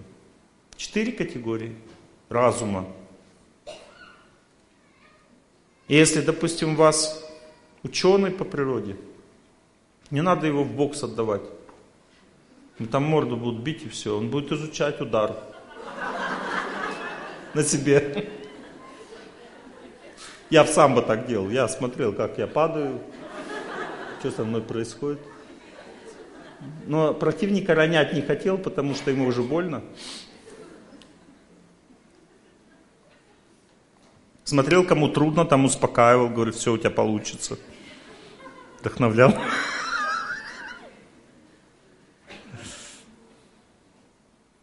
Если ребенок рождается воином по природе, руководителем, то у него очень сильная храбрость, Он не может терпеть несправедливость. Он будет идти, драться. Маленький ребенок может вступить в драку, допустим, двухлетний ребенок с пятилетним, ему все равно. У него нет никакого чувства страха вообще. Это может быть девочка или мальчик. Девочка осознает себя девочкой только начиная с 4-5 лет. До этого она просто человек. То есть девочка может драться, допустим. Ну, то есть есть две категории детей маленьких. Я вам сейчас расскажу, как они себя ведут, это не проблема. Я сейчас говорю о типажах. Есть девушка, девочка-начальница, Мальвина, это руководитель по природе, начальница, она всех строила там, всех кукол. Порядок наводила, то есть женская природа, начальница, на порядок наводит всем, это так, это так, всеми распоряжается. Или ученая природа, девочка ученая, она объясняет всем, рассказывает, как надо все правильно делать. Мальчик ученый тоже как бы он смотрит. Допустим, идет хоккей игра, мальчики играют в хоккей. То есть руководитель по природе, сразу капитан команды. Начинает всеми командовать, хотя его никто не выбирал. Вот. Дальше, бизнесмен по природе, он э, смотрит, как надуть противника. То есть он создает схемы, которых можно выиграть. Ему надо выиграть, получить победу. Следующая природа, ну, увлекающийся человек, творческий. Они просто играют в хоккей, им нравится играть в хоккей. Все, им не важно, кто капитан, кто там, что, какие схемы. Как надо, так играем. Ну и ученый по природе, это тот, кто следит за процессом. Что за игра? Что не хватает? Тренер, то есть как тренер себя ведет.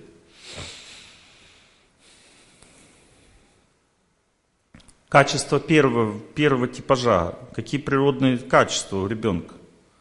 Терпение, сострадание, аскетизм, стремление к истине, познание, процесс познания, вопрошание. Дети спрашивают много, изучают все.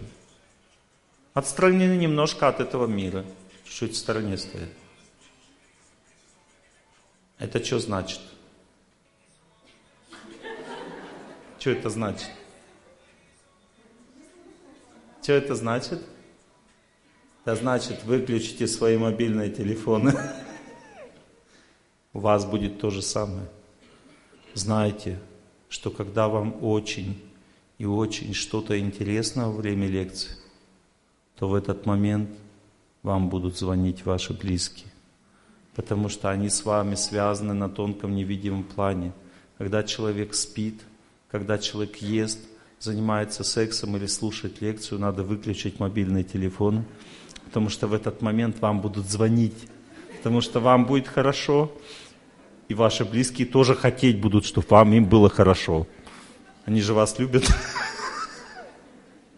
Поэтому выключайте, иначе вам не, дают, не дадут слушать лекцию. Так, первый тип детей по природе а, отстранены немножко от всего. Если вы хотите мотивировать движение, это не то, что они должны быть такими а, обездвиженными, такими в очках, как этот Знайка, допустим, да? Нужно тоже им спортом заниматься, нужна мотивация. Нужно им объяснить, для того, чтобы лучше работал мозг, чтобы лучше познавать, нужно движение. И они тогда будут двигаться. То есть им нужна правильная мотивация детей. Второй категории детей, дети, а, руководители по природе, у них э, чувство собственного достоинства очень выражено на победу. То есть если с первой категории детям э, не надо приказывать, надо все объяснять. И они тогда, если ты ему объяснил спокойно, он будет так делать. Второй категории детям надо с ними договариваться, им нельзя приказывать. Ну, допустим, если природа руководителя у ребенка, он не приказной тон не принимает.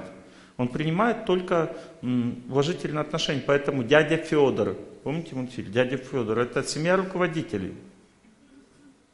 И дядя Федор ребенок, он управлял кем? Котом Матроскиным, там, он был главный там.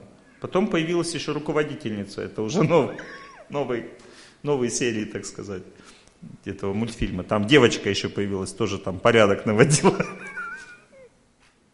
Вот. Ну, то есть семья руководителей. Дядя Федор, ну, то есть уже дядя, он еще маленький, но уже дядя. С ним уважительные отношения, договариваются все. Мама рассказывает, что вот когда я два-три платья отношу, тогда я приеду назад с курорта. Два платья уже относила, да, пишет. Еще одно платье осталось. Объясняет. Нужно договариваться. Если вы надавили на руководителя маленького ребенка, он будет принципиально себя вести, он объявит вам войну. Девочка или мальчик не имеет значения. Третья категория. Бизнесмен по природе ребенок. Как его надо воспитывать? Его надо заинтересовывать. Надо с ним дружить. Вот с ним, кто с ним дружит, того он слушается. Кто с ним не дружит, того он не слушается. То есть мама, папа должны стать друзьями. Мы друзья с тобой, мы с тобой вместе. Вместе значит, я тебя слушаю, маму. Что ты хотела сказать? Все, мы друзья, мы вместе, как бы. Ты и я одной крови, да? Понимаете? Дружить надо с ребенком. И четвертая категория ребенок, ему нужно показать процесс.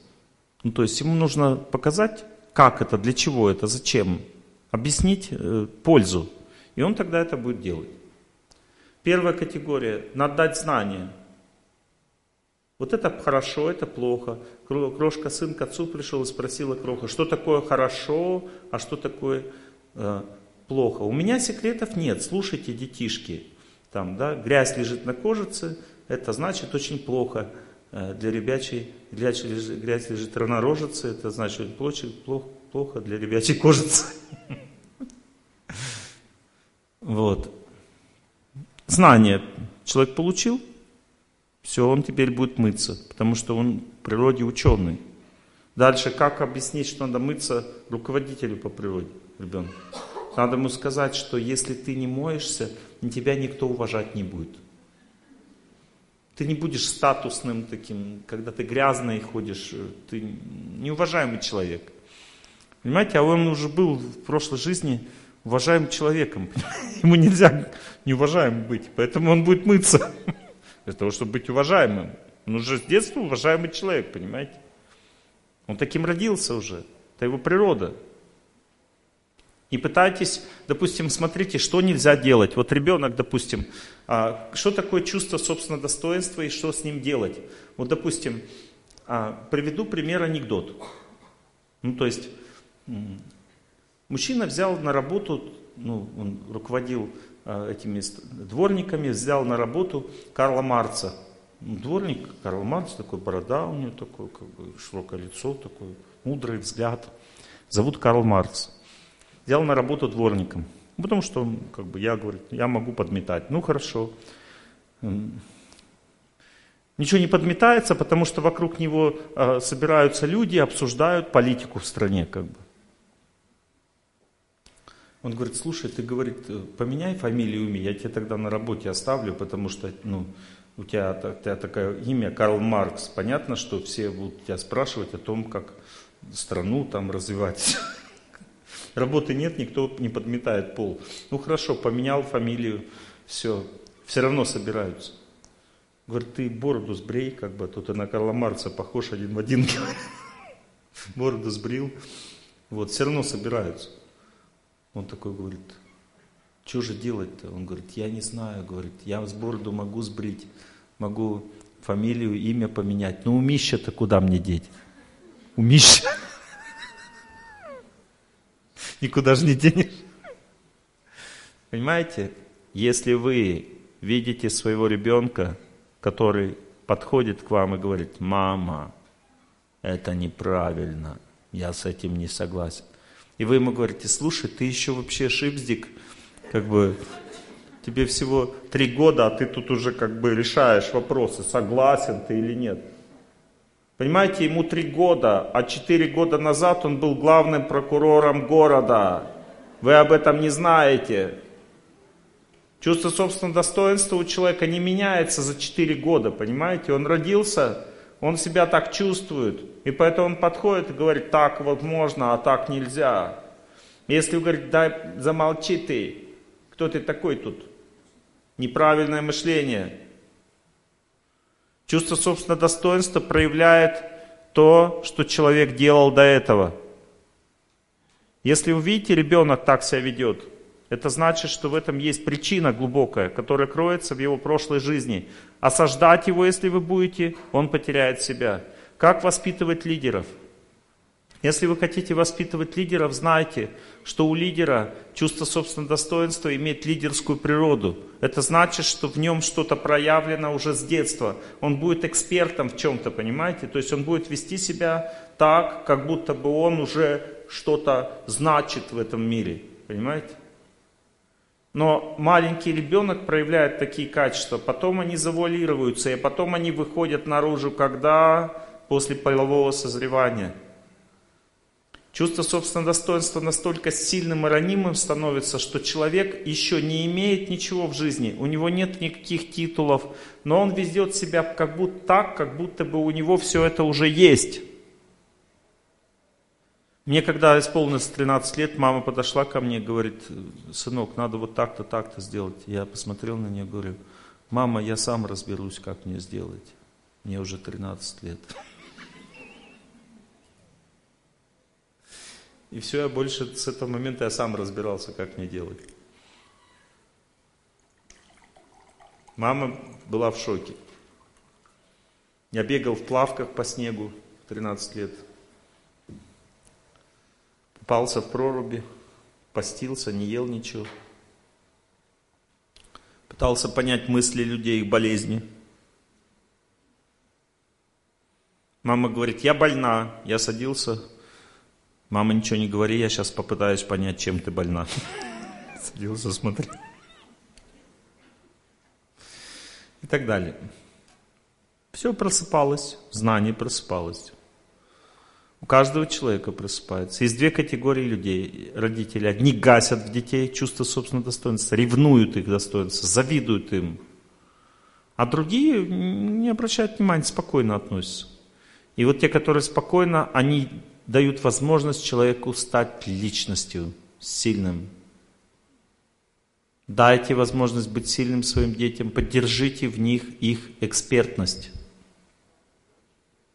Молодые люди, начиная с 13 до 25, где-то до 28 лет, человек утверждается в обществе. Это означает, что он не имеет этого статуса, но он его имел когда-то до этого. И поэтому он так себя ведет, как будто бы он имеет. И взрослые должны это поддержать. Делать вид, что ничего не происходит. Ничего страшного. Не считать это унижением, что человек делает вид, что он знает, о чем речь. Еще раз повторяю, это чувство собственного достоинства, это то, что связано с прошлой жизнью. Это то, что, кем человеком станет. Вот если человек не чувствует, что он начальник, он никогда начальником не станет. Если человек не чувствует, что он бизнесмен, он никогда бизнесменом не станет. Если человек не чувствует, что он врач, он никогда врачом не станет.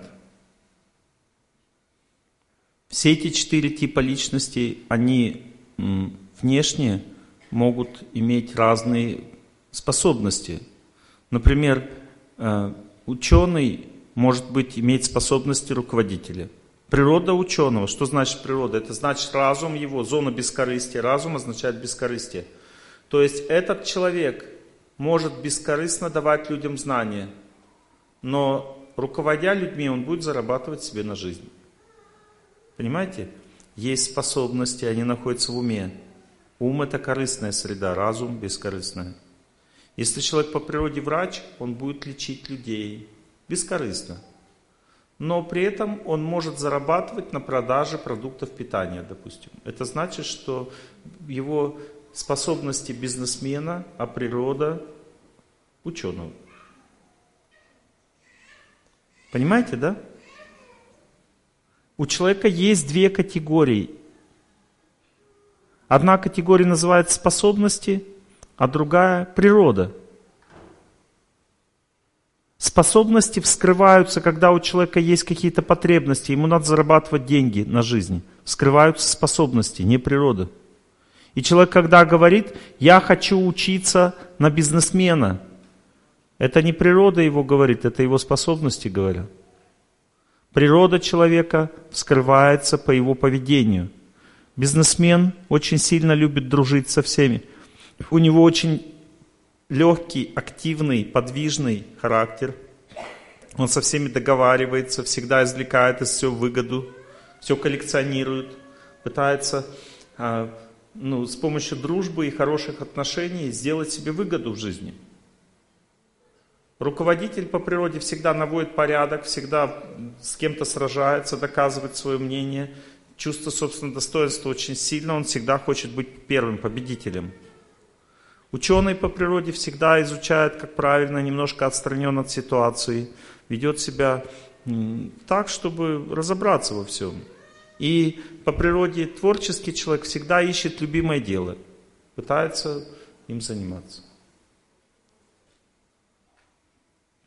Следует знать, что э, природа человека вскрывается бескорыстной деятельности.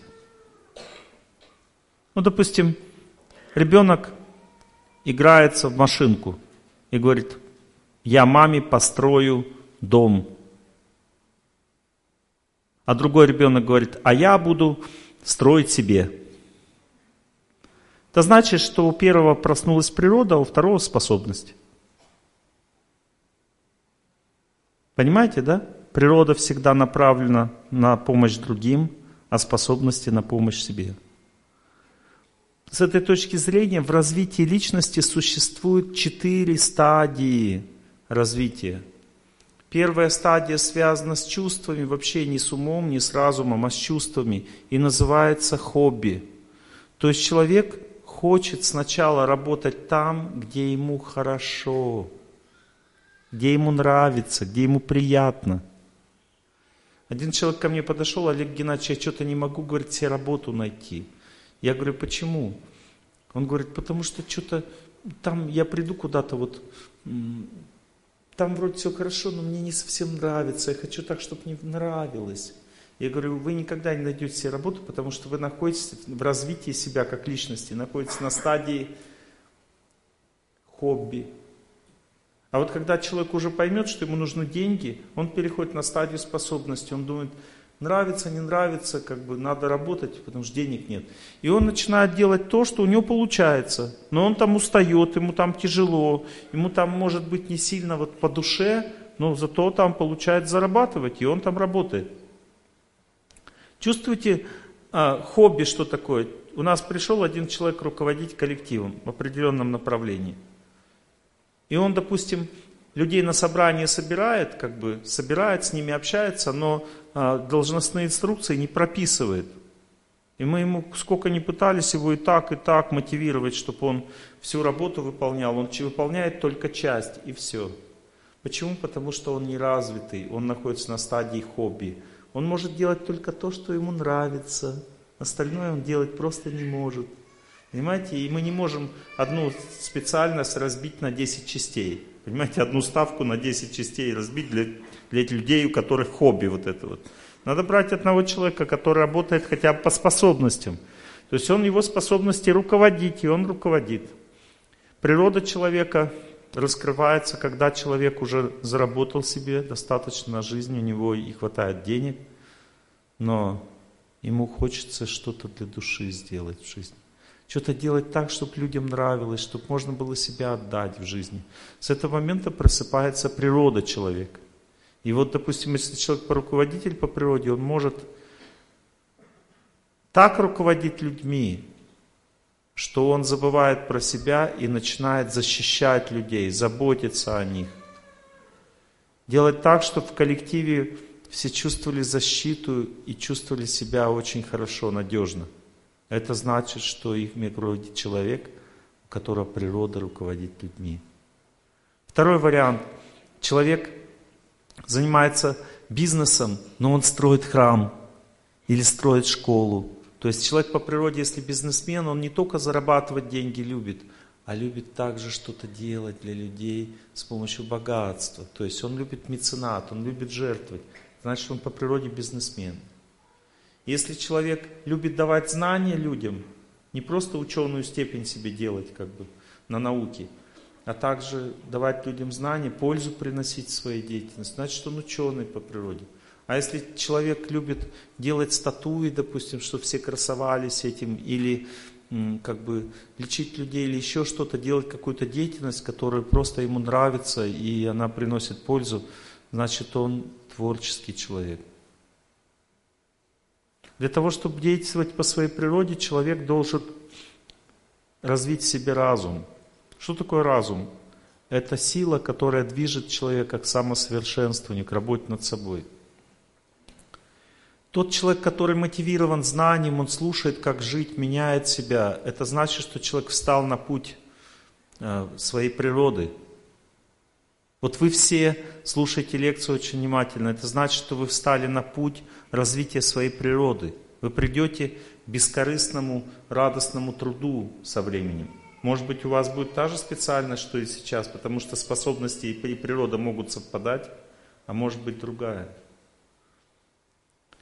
Теперь вы скажете, у нас, Олег Геннадьевич, лекция для детей, а вы нам про нас рассказываете. Сейчас рассказывать буду про детей. Следует знать, что вы с детства можете почувствовать природу ребенка по тем описаниям, которые я вам сказал. Если ребенок отстранен от всего, он правдив по природе, склонен к изучению, если у него темперамент не конфликтный, спокойный, он значит ученый по природе. Если человек конфликтный, у него жесткий, сильный темперамент, он хочет власти, всегда всех побеждает, он руководитель природы. Если у ребенка гиперактивный, он со всеми дружит, как бы тусуется всегда, такой весь весельчак, это значит, что он по природе бизнесмен. Если ребенок погружается в какую-то деятельность, ему что-то интересно делать, он там конструирует еще что-то, значит, он по природе творческий человек. Чем он будет в жизни заниматься? Он будет зарабатывать деньги там, где есть способности, потому что деятельность по природе требует начать заниматься самосовершенствованием. Деятельность по природе всегда начинает включаться, когда у человека включается разум. Разум – это сила, побеждающая судьбу. Пока человек не начнет побеждать судьбу, он никогда не начнет действовать по своей природе, в нем работают только его способности – надо ли развивать человеке способность? Тоже хорошо. Допустим, быть менеджером способности, быть бухгалтером способности, быть там... Понимаете, способности, они много-много градаций имеют. Способности это не четыре варианта. У человека могут быть способности руководителем правильно быть, может быть а, программистом быть, там способности и так далее, и так далее. Но много-много способностей в этом мире. Теперь слушайте меня внимательно. Вы скажете, Олег Геннадьевич, у меня ребенок, ничем не интересуется. Он мальчик. Я не знаю, какие у него способности, какая природа, потому что он ничего не хочет. Ему в жизни ничего не надо, он сидит за компьютером. И я не знаю, что с ним делать. Знаете, что если это мальчик, послушайте меня теперь, то перед тем, как у человека развивается его даже хобби, на первой стадии, когда ему что-то интересно просто делать. До этой первой стадии существует у мальчика, у мужчины определенная стадия развития, без которой мужчина никогда не станет мужчиной. Эта стадия называется способность включиться или проснуться, или перестать лежать на печке, или перестать стать, быть ватрушкой. Поняли, да? У мужчины включается эта способность через движение и победу над своим телом. Поэтому мальчика надо отдать в спортивную секцию, надо отдать туда, где ему будут бить морду, где его с ним будут бороться, где будут его побеждать. Ему нужно начать с помощью движений и волевых усилий сначала стать мужчиной. Если мужчина не стал мужчиной, он никогда не сможет развиться как личность. Он не будет знать, чем ему заниматься. Он не будет знать, где ему учиться, кем, где работать, как жить. У него не будет такой возможности, потому что сначала из мальчика надо сделать мужчину. То есть его надо включить, понимаете? Сначала мальчик, он пассивный, допустим, он безвольный, ему ничего не надо, он ходит такой, шатается, такой. Это значит, что он еще не включен. Его надо сделать мужчиной, заставить двигаться. Именно заставить. Одна женщина меня спросила, я вам крайний случай рассказываю. Олег Геннадьевич, у меня два сына, оба не работают, сидят на моей зарплате, все пропивают. Что с ними сделать? Я говорю, пожалуйста, выпеньте их из дома и не давайте им денег. Женщины, услышьте меня. Мальчик, который находится рядом с мамой, который его сильно любит, никогда не станет мужчиной. Хоть он живет с ней до 40, до 50 лет, он также никогда не выйдет, ну, не, может быть, он выйдет замуж, но никогда не женится, понимаете? Подождите, спокойствие, только спокойствие. Итак,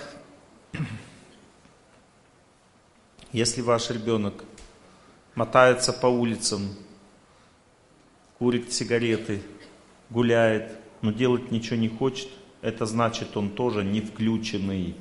Не включенный мальчик, это не значит, что он только э, в компьютерные игры играет и э, лежит на печке. Понимаете, не включенный также означает блатной, ходит, гуляет там, э, тоже не включенный. Включенный означает, что он побеждает себя, то есть он на тренировки ходит, он работает над собой, он преодолевает себя, он что-то делает. Мужчине надо стать таким сначала, только после этого, через какое-то время, у него включается возможность понять, чем ему заниматься. Ко мне приходит один мужчина, говорит, Олег Геннадьевич, я не знаю, где мне работать.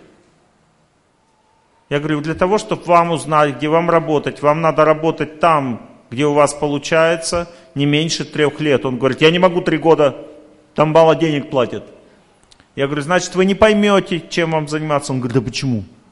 Я говорю, а потому что, когда мужчина работает на одном месте долго, работает, работает, пока ему не, не понравится работать, вот когда ему понравится работать, и он будет от самого процесса испытывать счастье, в этот момент у него включается понимание, где ему лучше работать. Потому что у него включилась вот эта вот любовь к труду включилась, и теперь уже она начинает дифференцироваться. Она уже начинает понимать любовь к труду, где лучше, где больше нравится. А если ты не любишь трудиться, так у тебя ничего и не включится, и ты не поймешь, где больше нравится. Поэтому надо сначала мужчине на одном месте долго сидеть, чтобы привыкнуть к любому труду, научиться любить труд. Как анекдот такой, солдат попал в, это, в учебку такой, ему дают ломик, прапорщик говорит, подметай асфальт. Тот подметает, говорит, слушай, дайте мне метлу. Я лучше асфальт метной подмету. Он говорит, а мне не надо, чтобы ты лучше подмел. Не надо, чтобы ты замучился. Понимаете, о чем я говорю? Ну, нужно, чтобы он включился, стал мужчиной. Мужчина нет возраста. Включать надо, когда надо включать. Можно включить в 50 лет, он станет мужчиной, допустим. Ну, значит, вам повезло. Мужчина можно включить только силой. Если женщина пинка поддаст, не даст, под зад не даст, тогда он не включится. Про сына, да, про вашего любименького сына. Пинка под зад. И в каком возрасте из ватрушки Чтобы в ватрушку не превращался, нужно с 7 лет отдавать мальчика в спортивную секцию. С 4 еще лучше. Чем раньше, тем лучше. Отказывается, ищите другое место. Если везде отказывается, заставляйте. Домой не, не пускайте.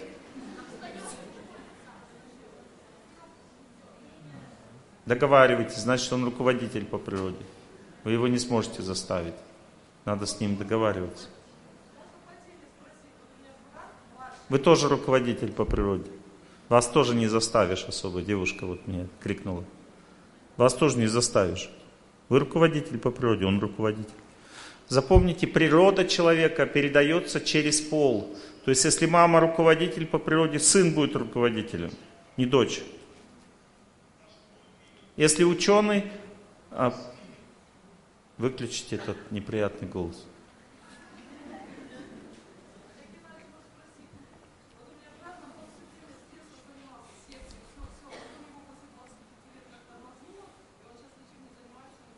Это плохой период астрологический, но его, из него надо тоже выходить. Он включился и выключился. Плохой период выключил его, его надо опять включать. Прежде чем он ну, научится что-то, чего-то в жизни, он должен включиться сначала. Мужчину надо включать, понимаете, люди добрые.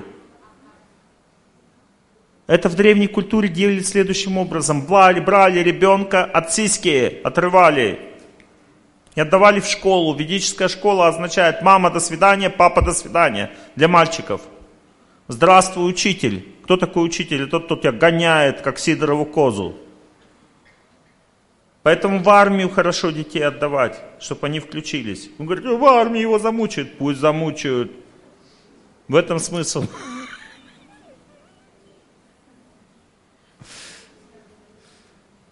Слушайте дальше.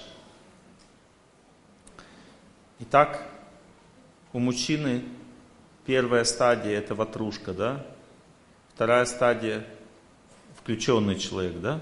У женщины точно так же, у девочки первая стадия называется принцесса на горошине, не, не ватрушка.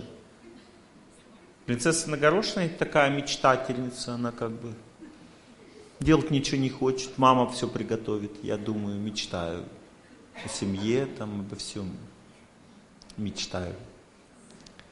Вот. Почему я не готовлю? Потому что это такая деятельность нечистая, грязная. Я очень чистый, возвышенный. Понимаете, принцесса на горошине. Девочка молодая. Чтобы девочку включить, нужно ее приобщать к семейным делам. Готовить, стирать, убирать. Мама не должна ничего делать. У нее девочка 8 лет, 9, все, она все делает, мама ничего не делает. Если мама позволила девочке жить на кровати, мама готовит, девочка кушает, все, она испортила своего ребенка. Девочку, чтобы включить, надо ее занимать домашними делами. И девочка также включается через творчество, через шитье, рисование, через э, танцы, через э, пение и так далее. Понимаете, два вида включения. То есть, потому что девочке нужно петь, танцевать для того, чтобы она стала сильной личностью. Сила женского характера приобретается через творчество. Вот если женщина творчеством занимается, она становится сильной, как женщина. Означает привлекательной. Она может танцевать или рисовать, или петь очень сильно. То есть она привлекательная женщина. У нее творческие способности развиты очень сильно. И она то есть, понимаете, чувство собственного достоинства, влиятельность у женщины через творческие способности развивается, а ее способность что-то делать через служение близким. Для того, чтобы она э, ну, нормальным человеком выросла, чтобы она приятна была мужу, детям, нужно ее с детства обучать заботиться, готовить, стирать, убирать там и так далее. Девочку не хочет, это значит, что у вас нет контакта, это значит, что вы не интересуетесь своим ребенком. Нужна доброта, нужно растопить сердце девочки, нужно с ней общаться, подойти к ней, принять ее, полюбить ее, такую ленивую, несчастную, замученную, потому что вы такая же. Примите ее сначала, в себе найдите то же самое, начните с ней выходить из этого состояния в общении, доброте. Девочка воспитывается с помощью беседы, Мальчик воспитывается с помощью волевого усилия. Нужно, чтобы к мальчику кто-то приложил волевое усилие. То есть нужен мужчина, который скажет мальчику, отец это или не отец, скажет, пойдем на улицу бегать. Он скажет, иди сам бегай. Нет, мы пойдем с тобой, давай руку. Все, пошел, его включил. Тот идет такой, как бы. Ты мужчина или нет? Что ты, пацан что ли? Пойдем, ты мужчина уже, все. Ему 7 лет. Нужен мужчина, который волевое усилие будет совершать рядом. Мужчине это нравится, мальчику, он будет бегать, он будет завоевывать, побеждать. Он включится в жизнь, мужскую жизнь. Мужчина стимулируется, мотивируется победой. И самое большое препятствие жизни мужчины, как можно мальчика мотивировать? это чувство собственного несовершенства, неполноценности. То есть мальчику надо говорить, ну посмотри, я лучше тебя, смотри, я развит лучше. Ты хочешь быть таким? Да. Ну пойдем бегать. Понимаете? То есть надо мотивировать мальчика правильным вещам. Почему он идет на улицу, прокалывает все щеки, там нос, веки, там мозги? Потому что как бы он видит, что в этом заключается ну, как бы крутизна. Надо ему правильные вещи показать, что такое настоящая крутизна для мужчины, что такое сила настоящая. Это не, не протыкать все зубы и губы, а стать сильным. Понимаете? То есть надо мотивировать его к нормальным делам, нужно правильное общение. Означает принять надо ребенка какому-то мужчине сначала. Девочка развивается с помощью тоже мотивации. То есть девочки, женщины, они мотивируются гармонией. И самое большое в их жизни это страх. Страх остаться одной, не получить любовь, отношения. Поэтому надо это мотивировать. Говорит, ты девочка, ты должна быть гармоничной, красивой. Объяснять по-доброму. Но если у вас нет контакта с ребенком, значит нет доброты в доме. Нет энергии доброты, все будут отшибленными. Каждый сам по себе. Доброта создается с помощью Бога. Нужна молитва в доме, нужна иконы, нужна Коран, нужна освященная пища. Понимаете? Иначе не, не вы, нет контакта с ребенком, нет жизни у ребенка. Отшибленный, значит не хватает доброты, не хватает принятия. Вы его зашугали, замотали, нет у вас с ним отношений. Не верит он вам, не доверяет как личности. Заставлять означает э, стимуляция тоже, мотивация. То есть, допустим, я сажусь, и рядом с ребенком унылая пора. А чей очарование, приятно мне твоя прощальная краса. Девочке надо говорить, смотри, как гармонично, как красиво, чувствуешь? Давай вместе со мной. Люблю пышные природы увидания. Девочки. А мальчике надо говорить, слушай, а ты так не можешь. Я видишь, как вот, ты так не можешь. Ну и ладно, все, он так это, он воюет с вами, сражается. Нормально, процесс идет. Придет время, он, он начнет это делать, потому что для мальчика мотивация это не, не полноценность. Надо как бы, чтобы девочки над ним подсмеялись. Хихи, а ты читать не умеешь, хихи. Он и ладно, а сам думает, надо начать читать.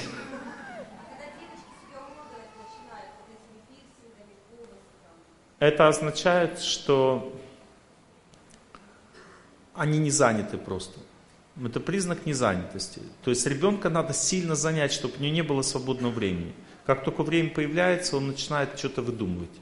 Ему надо что-то с собой делать. Незанятость просто.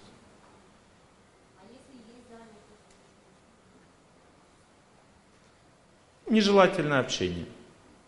Они перенимают от других девочек все, они смотрят друг на друга.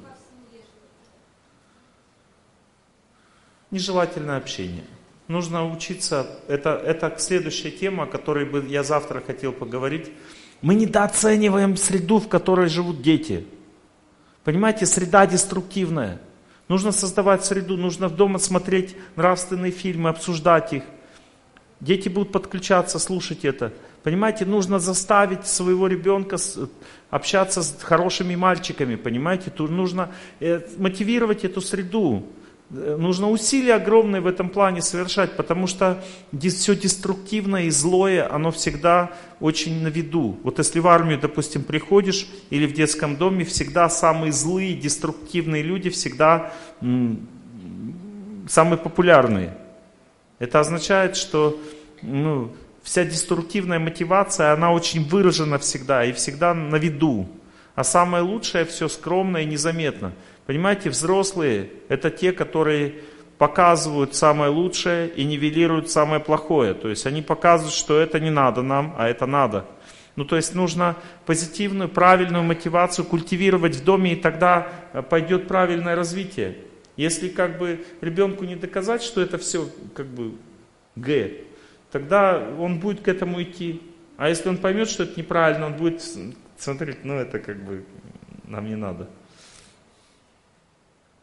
Ну то есть ребенок должен иметь эстетическое чувство, что а, такое хорошо, что такое плохо. Если это не развилось, эстетическое чувство прививается не с помощью насмешек, оно прививается глубоким как бы, пониманием вещей. Ребенок должен глубоко понять, что грязные, дырявые э, джинсы это некрасиво. И тогда он не будет их носить просто. Хотя мода может быть на дырявый джинс. Понимаете? А? Что? Теперь уже не модно? Ну, раньше было модно. Видите, вы не считаете это модно, и ваши дети не так не будут считать. Значит, вы это усвоили. А другие люди не усвоили.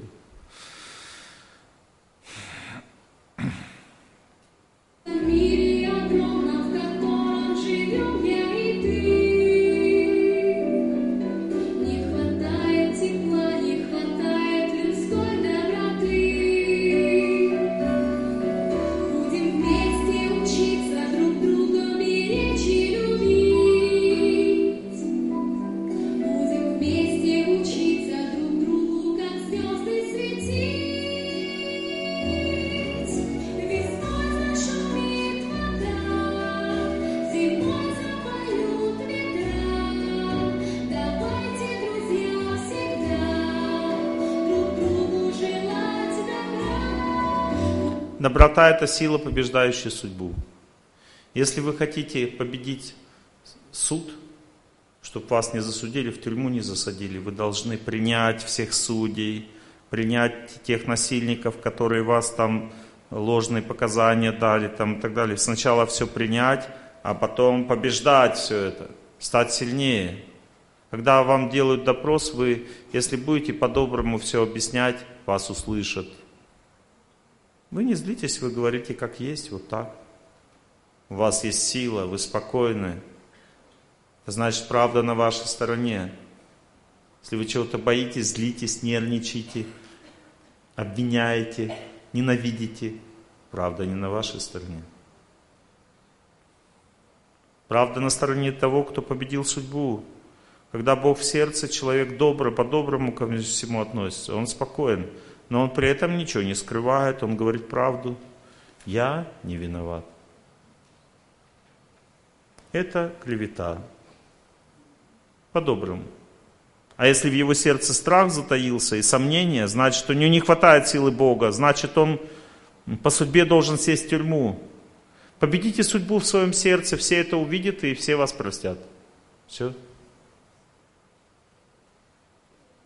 Точно так же надо побеждать настроение ребенка с помощью принятия сначала. У девочки появилось вот это, хорошо, мы это принимаем. И с помощью знания потом. Посмотри, вот это, чё, как тебе вот картинка, смотри, вот это вот, извращенное вот это, или вот это. Чистая, красивая. Че тебе больше нравится? Она скажет, мне вот это он нравится. Хорошо, а мне вот это. Общайтесь. Но при этом хорошо, ладно, тебе это нравится, ничего страшного. Одна женщина подошла ко мне и говорит, Олег Геннадьевич, вот вы говорите, все люди хорошие, а если он как бы, ну, уже в, пьян, в луже мочи своей лежит в пьяной, он тоже хороший? Я говорю, да, это просто определенная стадия развития человека. Если вы принимаете, значит он разовьется дальше с этой стадии. Если вы его не принимаете, значит он не разовьется. Это ваш выбор. Дрессировщики берут тигров, хищников и делают их послушными. Но если бы они как бы, ой, этот тигр, он вообще, он какой-то кошмар, он может всех порвать, не будем с ним общаться. Дрессировщик берет тигра, понимаете, из леса и делает его послушным. Он знает, что он тигр, да, он может откусить голову. Поэтому дрессировщик сначала ведет себя осторожно, но он к нему относится по-доброму. И тигр в конце концов перестает кусать головы. Он рычит, Просто потому что так надо? Что? От милости жены, от милости. Муж имеет свою судьбу. Но судьба мужа это также ваша судьба, потому что вы видите перед собой свою прошлую жизнь. Одна женщина подошла ко мне и говорит, Олег Геннадьевич, как мне увидеть свою прошлую жизнь, как вы? Я говорю, посмотрите на своего мужа. Это ваша прошлая жизнь. Она говорит, я не могу в это поверить. Поэтому вы не видите.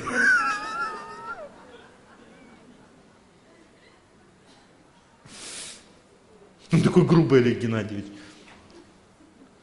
Грубость у мужчины и обидчивость у женщины это одно и то же. Обидчивая женщина в мужском теле становится грубой. А если он ленивый или Геннадьевич, значит вы гиперактивная, работоголик. Женщина работоголик в женском теле, мужчина ленивый. Ой, тогда да, мы похожи точно.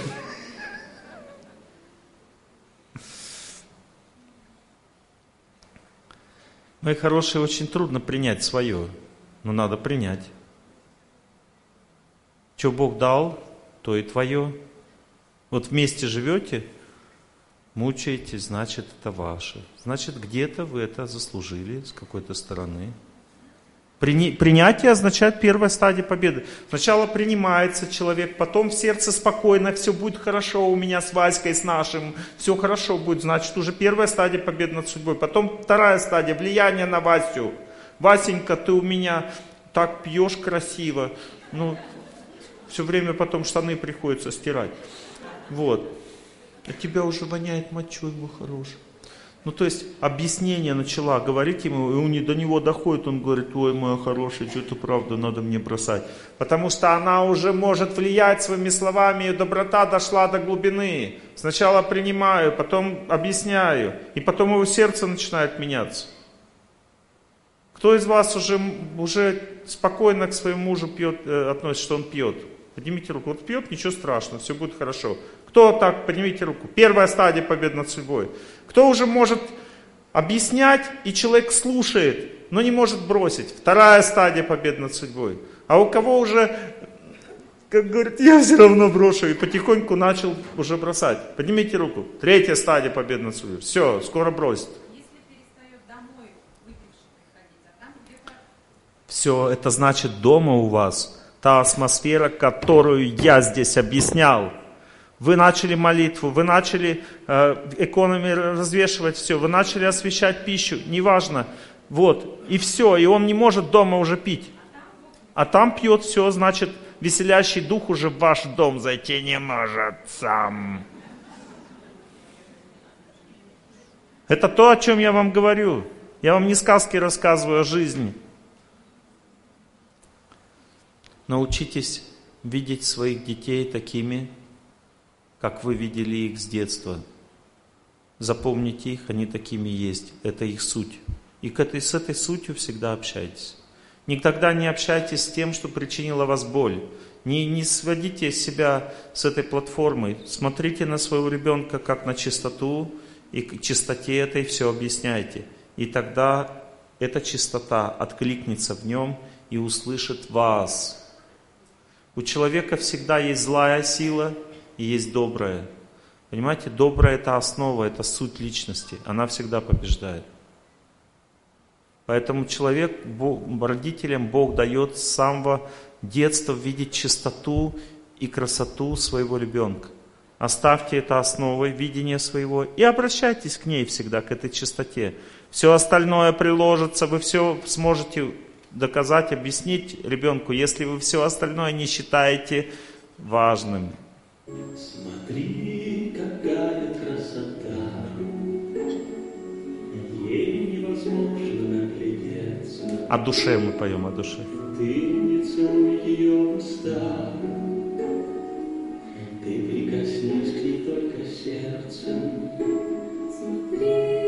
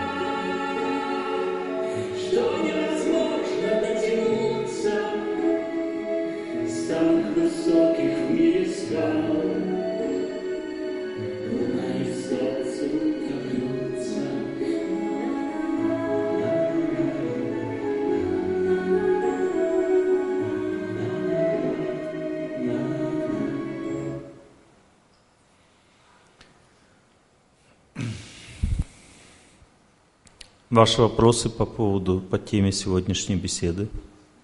Не о том, что вы хотели спросить, а о том, что вы захотели спросить.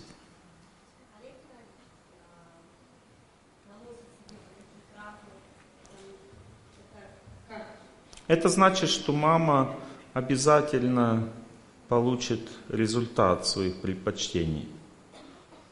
Любая направленность ребенка приводит к такому результату, что маме будет не солоно смотреть на это, на все.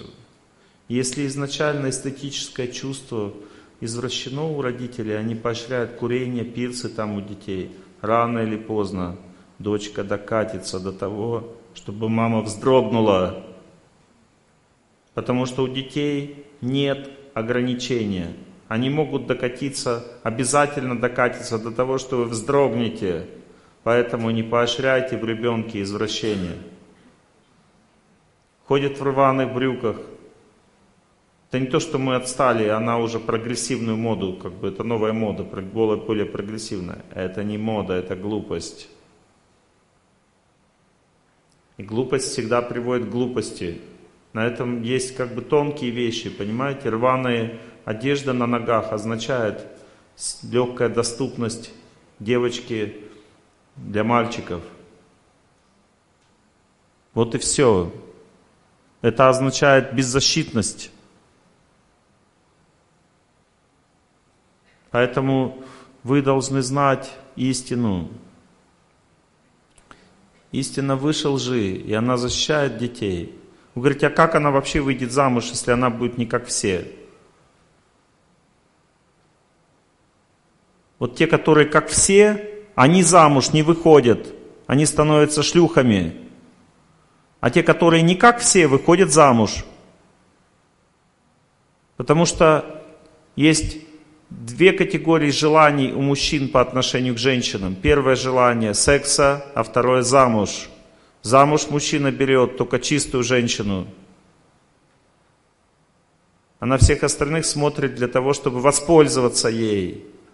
Поэтому не давайте своим девочкам дешевого восприятия мира. Объясняйте, кто выйдет замуж, что нет. Просто нужно подождать.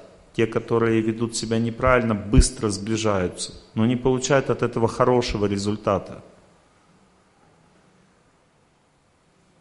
По теме лекции, да? Ну вот девушки там две вот в очках, да, вы вот, да.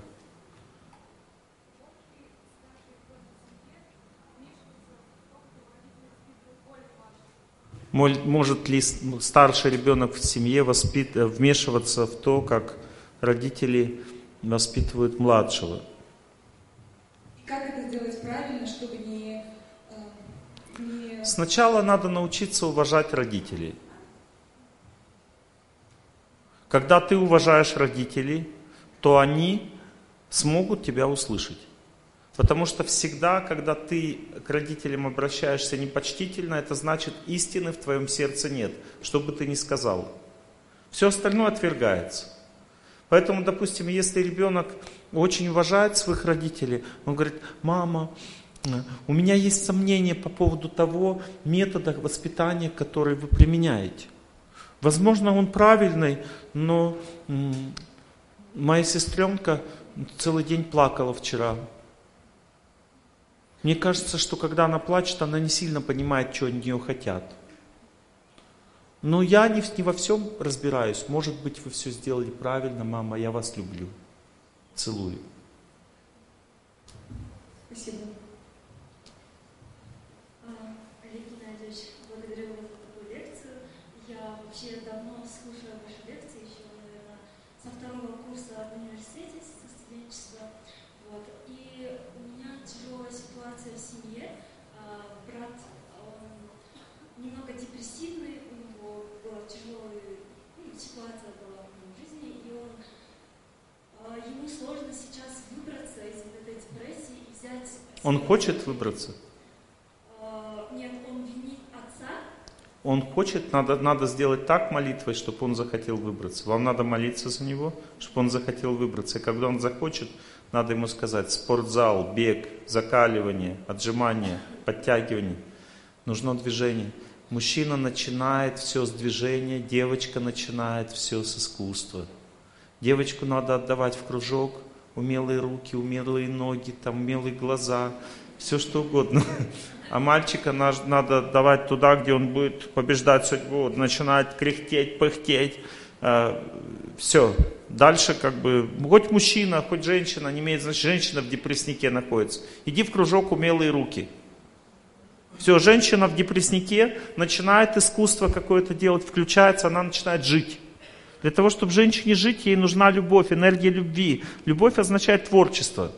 Начала творчество что-то сделать, все, начала жить. Мужчине, чтобы жить, нужна победа. Победа сначала над собой. Отжимайся, подтягивайся, бегай, закаливайся. Ты станешь человеком.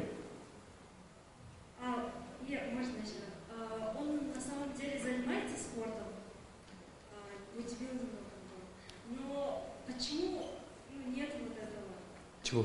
Осознание, что нужно взять жизнь в свои руки. Это следующая стадия, все нормально. Ему надо включаться, включаться дальше. И он включится.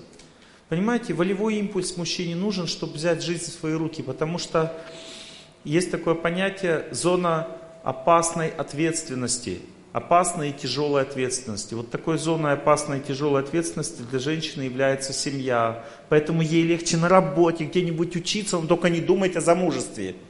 Потому что там зона опасной, тяжелой ответственности, там тяжело. Поэтому она бежит, она хочет учиться, хочет в Англию поехать.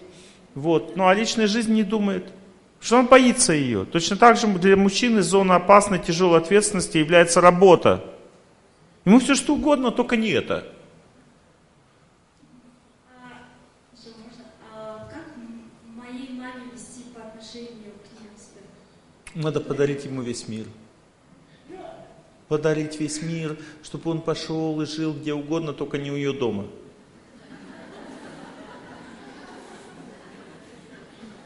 Спасибо. И все, он сразу станет человеком. Мне мама сказала, сынок, мы не сможем тебе помочь, иди сам поступай в институт. Все, это были золотые слова, я благодарен маме. Я начал включаться сразу. Там невозможно было поступить, там Пять человек на место, и все по блату только заходят на это место. Я должен быть выдающимся был человеком, чтобы в институт поступить. И я э, одну физику учил просто до дымления в башке. И золотой медалью как бы закончил э, учебное заведение. И потом один экзамен сдаю на пять и поступил. И меня начали спрашивать этот экзамен. Закажи. Я, я всего ответил на один вопрос одного билета. Мне говорят, докажи закон Ома тремя способами. Я доказал четырьмя. Он говорит, выведи этот способ. Мы не знаем, откуда он взялся. Я вывел его. Говорит, достаточно, иди отсюда. Пять. Все. Я это очень уверенно и решительно делал. Я говорю, что еще сделать? Смотрел на такой экзаменатор, такой смотрел. Я, то есть я поступил уже просто силой воли своей. Так должен мужчина жить. Я почувствовал это еще там, в школе, потому что мне мама сказала, мы, я не смогу тебе помочь, сынок, я дарю тебе весь мир.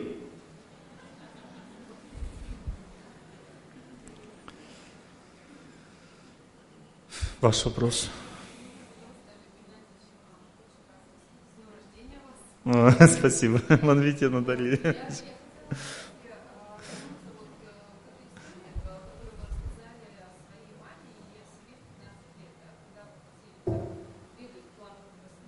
Ну да, да, я таким был. Она с ума сходила.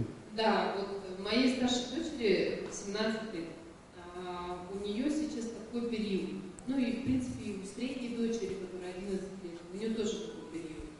Они хотят все делать самостоятельно и считают, что мама, ты не авторитет, и ты там чего-то не понимаешь. Завтра мы весь день поговорим о подростковых детях. Мы будем обсуждать эту тему, пахтать серьезно. Нет, понятно. Ваша мама как отреагировала? Она терпела. То есть она вам позволяла делать то, что вы хотите? А невозможно было не позволять. Ясно, спасибо. Я полгода не разговаривал ни с кем. Я узнал, что для того, чтобы увидеть а, ну, человека тонким зрением, для этого нужно сосредоточиться на полгода на этой точке вот здесь и ни с кем не разговаривать. Все, я сосредоточился, я был в девятом классе, я сосредоточился и ни с кем не разговаривал. И я так смотрел на преподавателя, что они меня не спрашивали.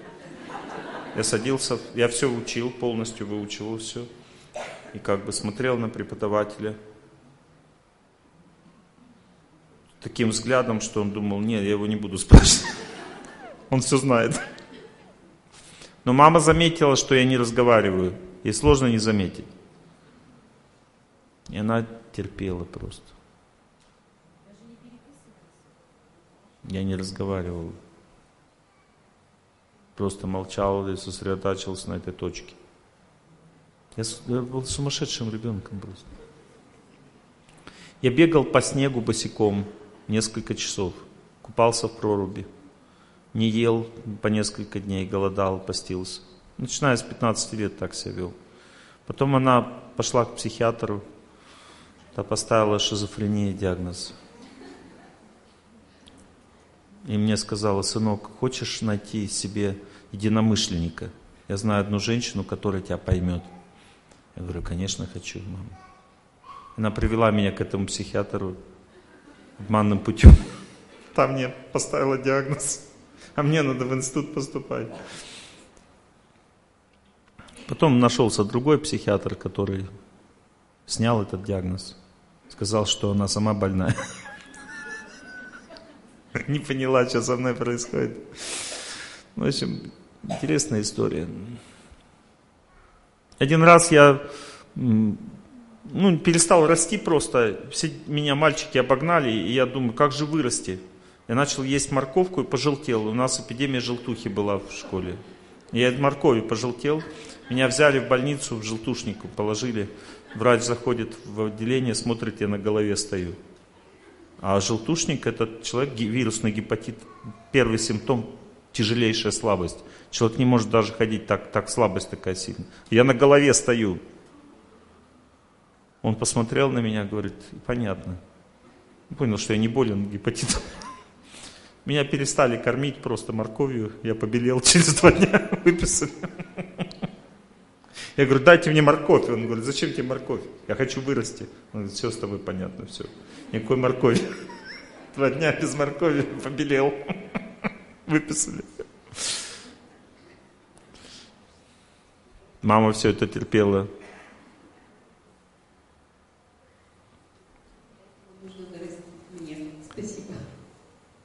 Ничего невозможно было сделать. То есть никаких вариантов просто. Я с отцом вырос. Ну, потому что он не сильно участвовал в моей жизни. Моим отцом стал мой духовный учитель.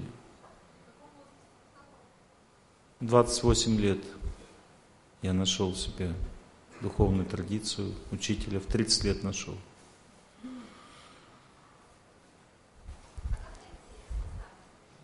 Когда человек становится готовым, Бог сам дает наставника и веру дает человеку. Бог все знает про нас. Не надо никого искать. Мы думаем, что мужа себе находим. Бог находит. Один врач подошел ко мне и говорит, как искать себе клиентов? Я говорю, надо научиться лечить. Он говорит, это понятно, а как клиентов себе искать? Я говорю, как только ты научишься лечить, Бог сам тебе будет искать клиентов. Потому что люди будут чувствовать, что ты можешь им помочь. И говорить друг другу об этом. Ты без клиентов, если ты научишься лечить, не останешься. Но тебе надо научиться лечить.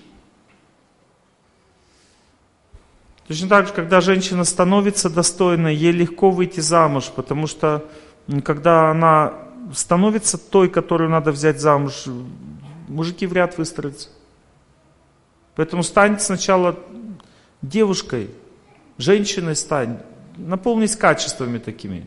И все, и отбоя не будет желающих.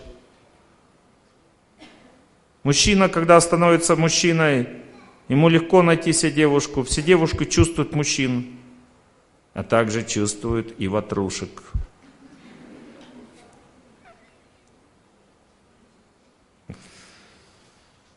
Ну вот сзади вот девушка, ваш вопрос. Они вон в голубеньком. Она такая энтузиастка. Не...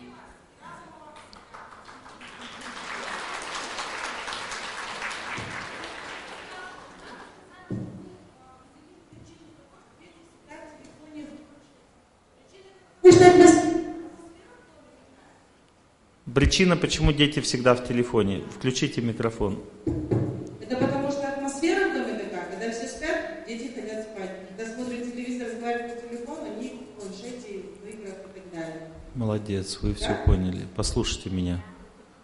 Вот смотрите, это отдельная тема для беседы вообще. Понять ее очень сложно. Но в целом я могу вам сказать, что все человечество погружается в потребительское настроение. Это означает, мы не хотим ничего делать, мы хотим, чтобы нас развлекали. Мы хотим созерцать этот мир, хотим жить не своей жизнью, а чужой. Это атмосфера жизни всей страны, всей земли, понимаете? Все люди на земле, вместо того, чтобы жить своей жизнью, а, они живут чужой. Раньше люди смотрели кино своего сердца, понимаете? Они видели природу, они видели людей. Выйду на улицу, гляну на село, девки гуляют, и мне весело. Понимаете, такое, такая была жизнь. Сейчас на улицу никто не выходит. Я в Сан-Франциско приехал, говорю, где люди? Вышел на улицу, они говорят, все в машинах. Понимаете, это не другой способ жить, понимаете? Люди не видят друг друга, они как бы не хотят в гости ходить, они не прилагают усилий для того, чтобы общаться, дружить, потому что мы, наша близость разрушена виртуальным пространством. Оно вошло в нашу жизнь и не дает нам быть вместе. Как есть такой клип, как бы мальчик с девочкой общались, общались по телефону, сели на лавочке рядом и продолжают разговаривать. Ералаш такой. Ну, то есть это в этом очень глубокий смысл Ералаши, понимаете? Они не могут, они положили телефоны, переругались. Потом опять разошлись, начали созваниваться, опять начали по телефону дальше дружить. Потому что они не могут напрямую. Атрофировалась психика. Поэтому учитесь жить. Как только вы включитесь в жизнь, ребенок выключится из компьютера. Вчера же ребенок спросил о том, что когда ребенок без конца выходит из угла, который его поставили, до каких пор ему нужно Это значит, что этот ребенок руководитель по природе. С, ними надо, с, ним надо договар... с ним надо договариваться. Если он не хочет возвращаться, надо просто его игнорировать, как будто его в доме нет. Ну, то есть с руководителем по-другому никак. То есть ты не сможешь насилие над ним совершить, потому что он сам, он воин, как бы. Он директором завода был в прошлой жизни. Какой угол, ты чё? Кто директора завода поставит в угол? Ну, он маленький, он уже не помнит, что он уже не директор до завода, как бы, он уже в другой жизни живет. Но чувство осталось. Ваш вопрос? Женщина, да, ваш? О, у нас уже время заканчивается. Угу.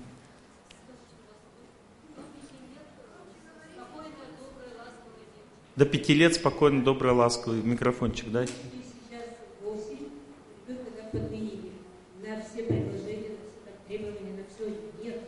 Примите, примите ее такой. Наступил эмоциональный период. У нее очень сильно сейчас деятельность чувств активизировалась. То есть она все очень сильно воспринимает и очень ранимая. Ей очень трудно принимать людей, все, что ее окружает. Она очень ранимой стала. Это такой период жизни у нее идет. Примите ее такой. А начните относиться к ней гипераккуратно, гиперчувствительно, не трогать ее, давайте ей возможность быть одной, потому что ей тяжело быть с людьми. Как только она вас поймет, как только вы ее поймете, она вас тоже начнет принимать, и все наладится. Вы испугались этого периода, испугались ее состояния. Испуг означает поражение. Примите судьбу. Если танк едет на воина, он думал, что он будет сражаться с таким же, как он, а приехал танк. Нужно сначала принять судьбу. Если хочешь танка победить, нужно принять судьбу. Нужно сначала успокоиться, принять судьбу. Не примешь, значит тебя убьют. что-то просишь по-хорошему, там, помоги что-то сделай, нет. А вот как быть, как это принимать, ну как бы... Да, нормально. Нормально. В Багдаде все спокойно. Не обращать внимания? Никакого интереса. Вот вы сейчас диагностировали состояние человека. Если человек находится в глубоком ударе судьбы, то есть судьба погрузила ее в определенное состояние. И ее надо вытаскивать из этого состояния своей добротой. Не хочет включаться ни во что, ничего страшного, пусть не включается, нормально, все, в Багдаде все спокойно, все хорошо. Девочка не включает, а ничего страшного, и улыбаться, и Анда моя хорошая, ну посиди, если тебе нравится здесь. Как только она увидит, что все любят все, она постепенно начнет размораживаться. Да, конечно, любим. Да, конечно, любим. Да, давай, помоги мне, братика, вот как бы, давай. Не надо, потому что ей тяжело. Вот смотрите, кто сейчас выключен? Мама или дочка? Я маме объясняю, что происходит с дочкой, она мне свое объясняет. Это означает шок, психический шок. От боли того, что произошло с дочкой, вы ничего не соображаете. Тем более, надо понять, что происходит с человеком. Я говорю, что человек находится в очень чувствительной зоне жизни. Она побыла рядом с кем-то, я устала, села отдыхать. Почему? Потому что она очень чувствительна. У нее такой период сейчас. И надо ей дать покой, иначе небо в клеточку у нее будет, поедет в психушку. Если вы как бы не поймете, что за состояние у человека, он выйдет из себя, потеряет себя. Включилась бабушка? Включилась? А надо было это сделать самой. Самой, понимаете, надо просто человека было принять вот в таком состоянии. Если она так себя ведет, значит на это есть серьезная причина. Не надо врагов искать в жизни, надо искать друзей. Не надо объяснений, надо понять человека своим сердцем. Почувствуйте человека. Вот я вас почувствовал, вы в шоке находитесь. Я об этом сказал всем, и вам тоже. Почему вы в шоке находитесь, мои хорошие? Потому что вы не знаете, как действует судьба. Судьба может все, что угодно. Я читаю лекцию в Минске первый день. Женщина решила уйти из жизни на лекции. Она сильно просилась, потому что очень благоприятно уходить из жизни под молитву. Что мне делать? У меня такая судьба.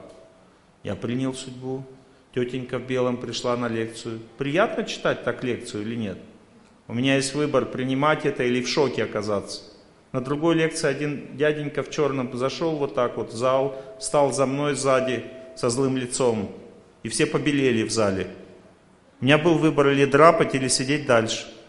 Вы были, да, это в Питере был? Я сидел, Дяденька поставил, ушел. Понял, что у него ничего не получилось. Он хотел просто испугать меня. У каждого своя судьба. Судьба это непросто. И надо ее учиться принимать. Потому что если вы не примете, значит будет хуже. У меня у дочки была ситуация, в которой она не смогла учиться в школе. И учительница сказала, что дочка попала под дурное влияние, она теперь не хочет делать уроки. А я посмотрел на дочку и понял, что ей очень тяжело учиться, у нее плохой период. Преподаватели настаивали. И тогда я сказал им, что если она пойдет сейчас в школу, она потеряет рассудок, с ума сойдет. Они скажут, докажите, я повел к психиатру, он посмотрел ребенка, сказал, так и есть. Мы пропустили год. Она пошла в школу на следующий год. Зато я сохранил ей психику. А если бы я, ой, дочка не учится, тогда результат был бы другой. Примите судьбу. Все ведь что угодно может быть с ребенком. Вы же не знаете, что с ним происходит.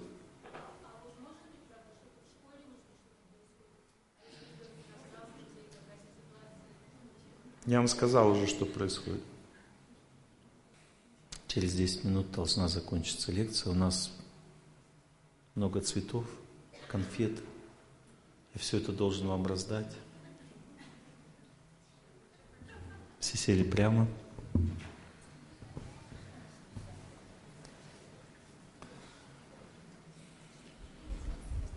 Я очень благодарен вам за активное участие в лекции и вам, женщина, за вашу искренность.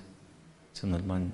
Вы мне помогли очень важную тему беседы поднять. Многие родители не понимают своих детей. Будем завтра будем об этом подробнее говорить. О переходном возрасте, о том, что случилось с моим ребенком и что с этим, как с этим теперь жить и так далее.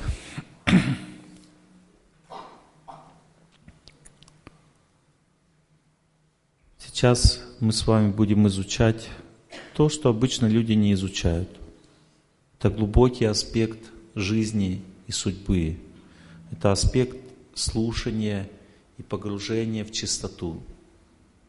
Это называется молитва. То есть человек должен слушать тех, кто молится, повторять «Я желаю всем счастья», погружаться в этот звук, в эту атмосферу, погружаться, погружаться до тех пор, пока человек не перестанет забывать боль своего сердца, свою судьбу. В тот момент, когда он забудет про боль сердца и, и будет помнить об этой чистоте и красоте, в этот момент боль сердца начнет уменьшаться. И когда он вспомнит о ней, она для него не будет такой значимой, как раньше. Это начало победы над судьбой. Люди думают, ну я просто успокоился, это самовнушение. Нет, это не самовнушение. Следующая стадия будет влияние. Ваш близкий человек уходит от вас, а вы сможете с ним поговорить так, что он задумается. А дальше у него сердце перевернется. Это еще одна стадия. И он останется дома, не уйдет. Таким образом, есть стадии победы над судьбой. Все они проходят в памяти о Боге. Память о Боге – это память, противоположная судьбе. Память – это то, где живет судьба. Если человек помнит о Боге, судьба перестает мучить его. Погружайтесь в память. Сейчас много людей вместе будут повторять «Я желаю всем счастья», войдут все атмосферу, которая будет побеждать судьбу. У вас есть хорошая возможность.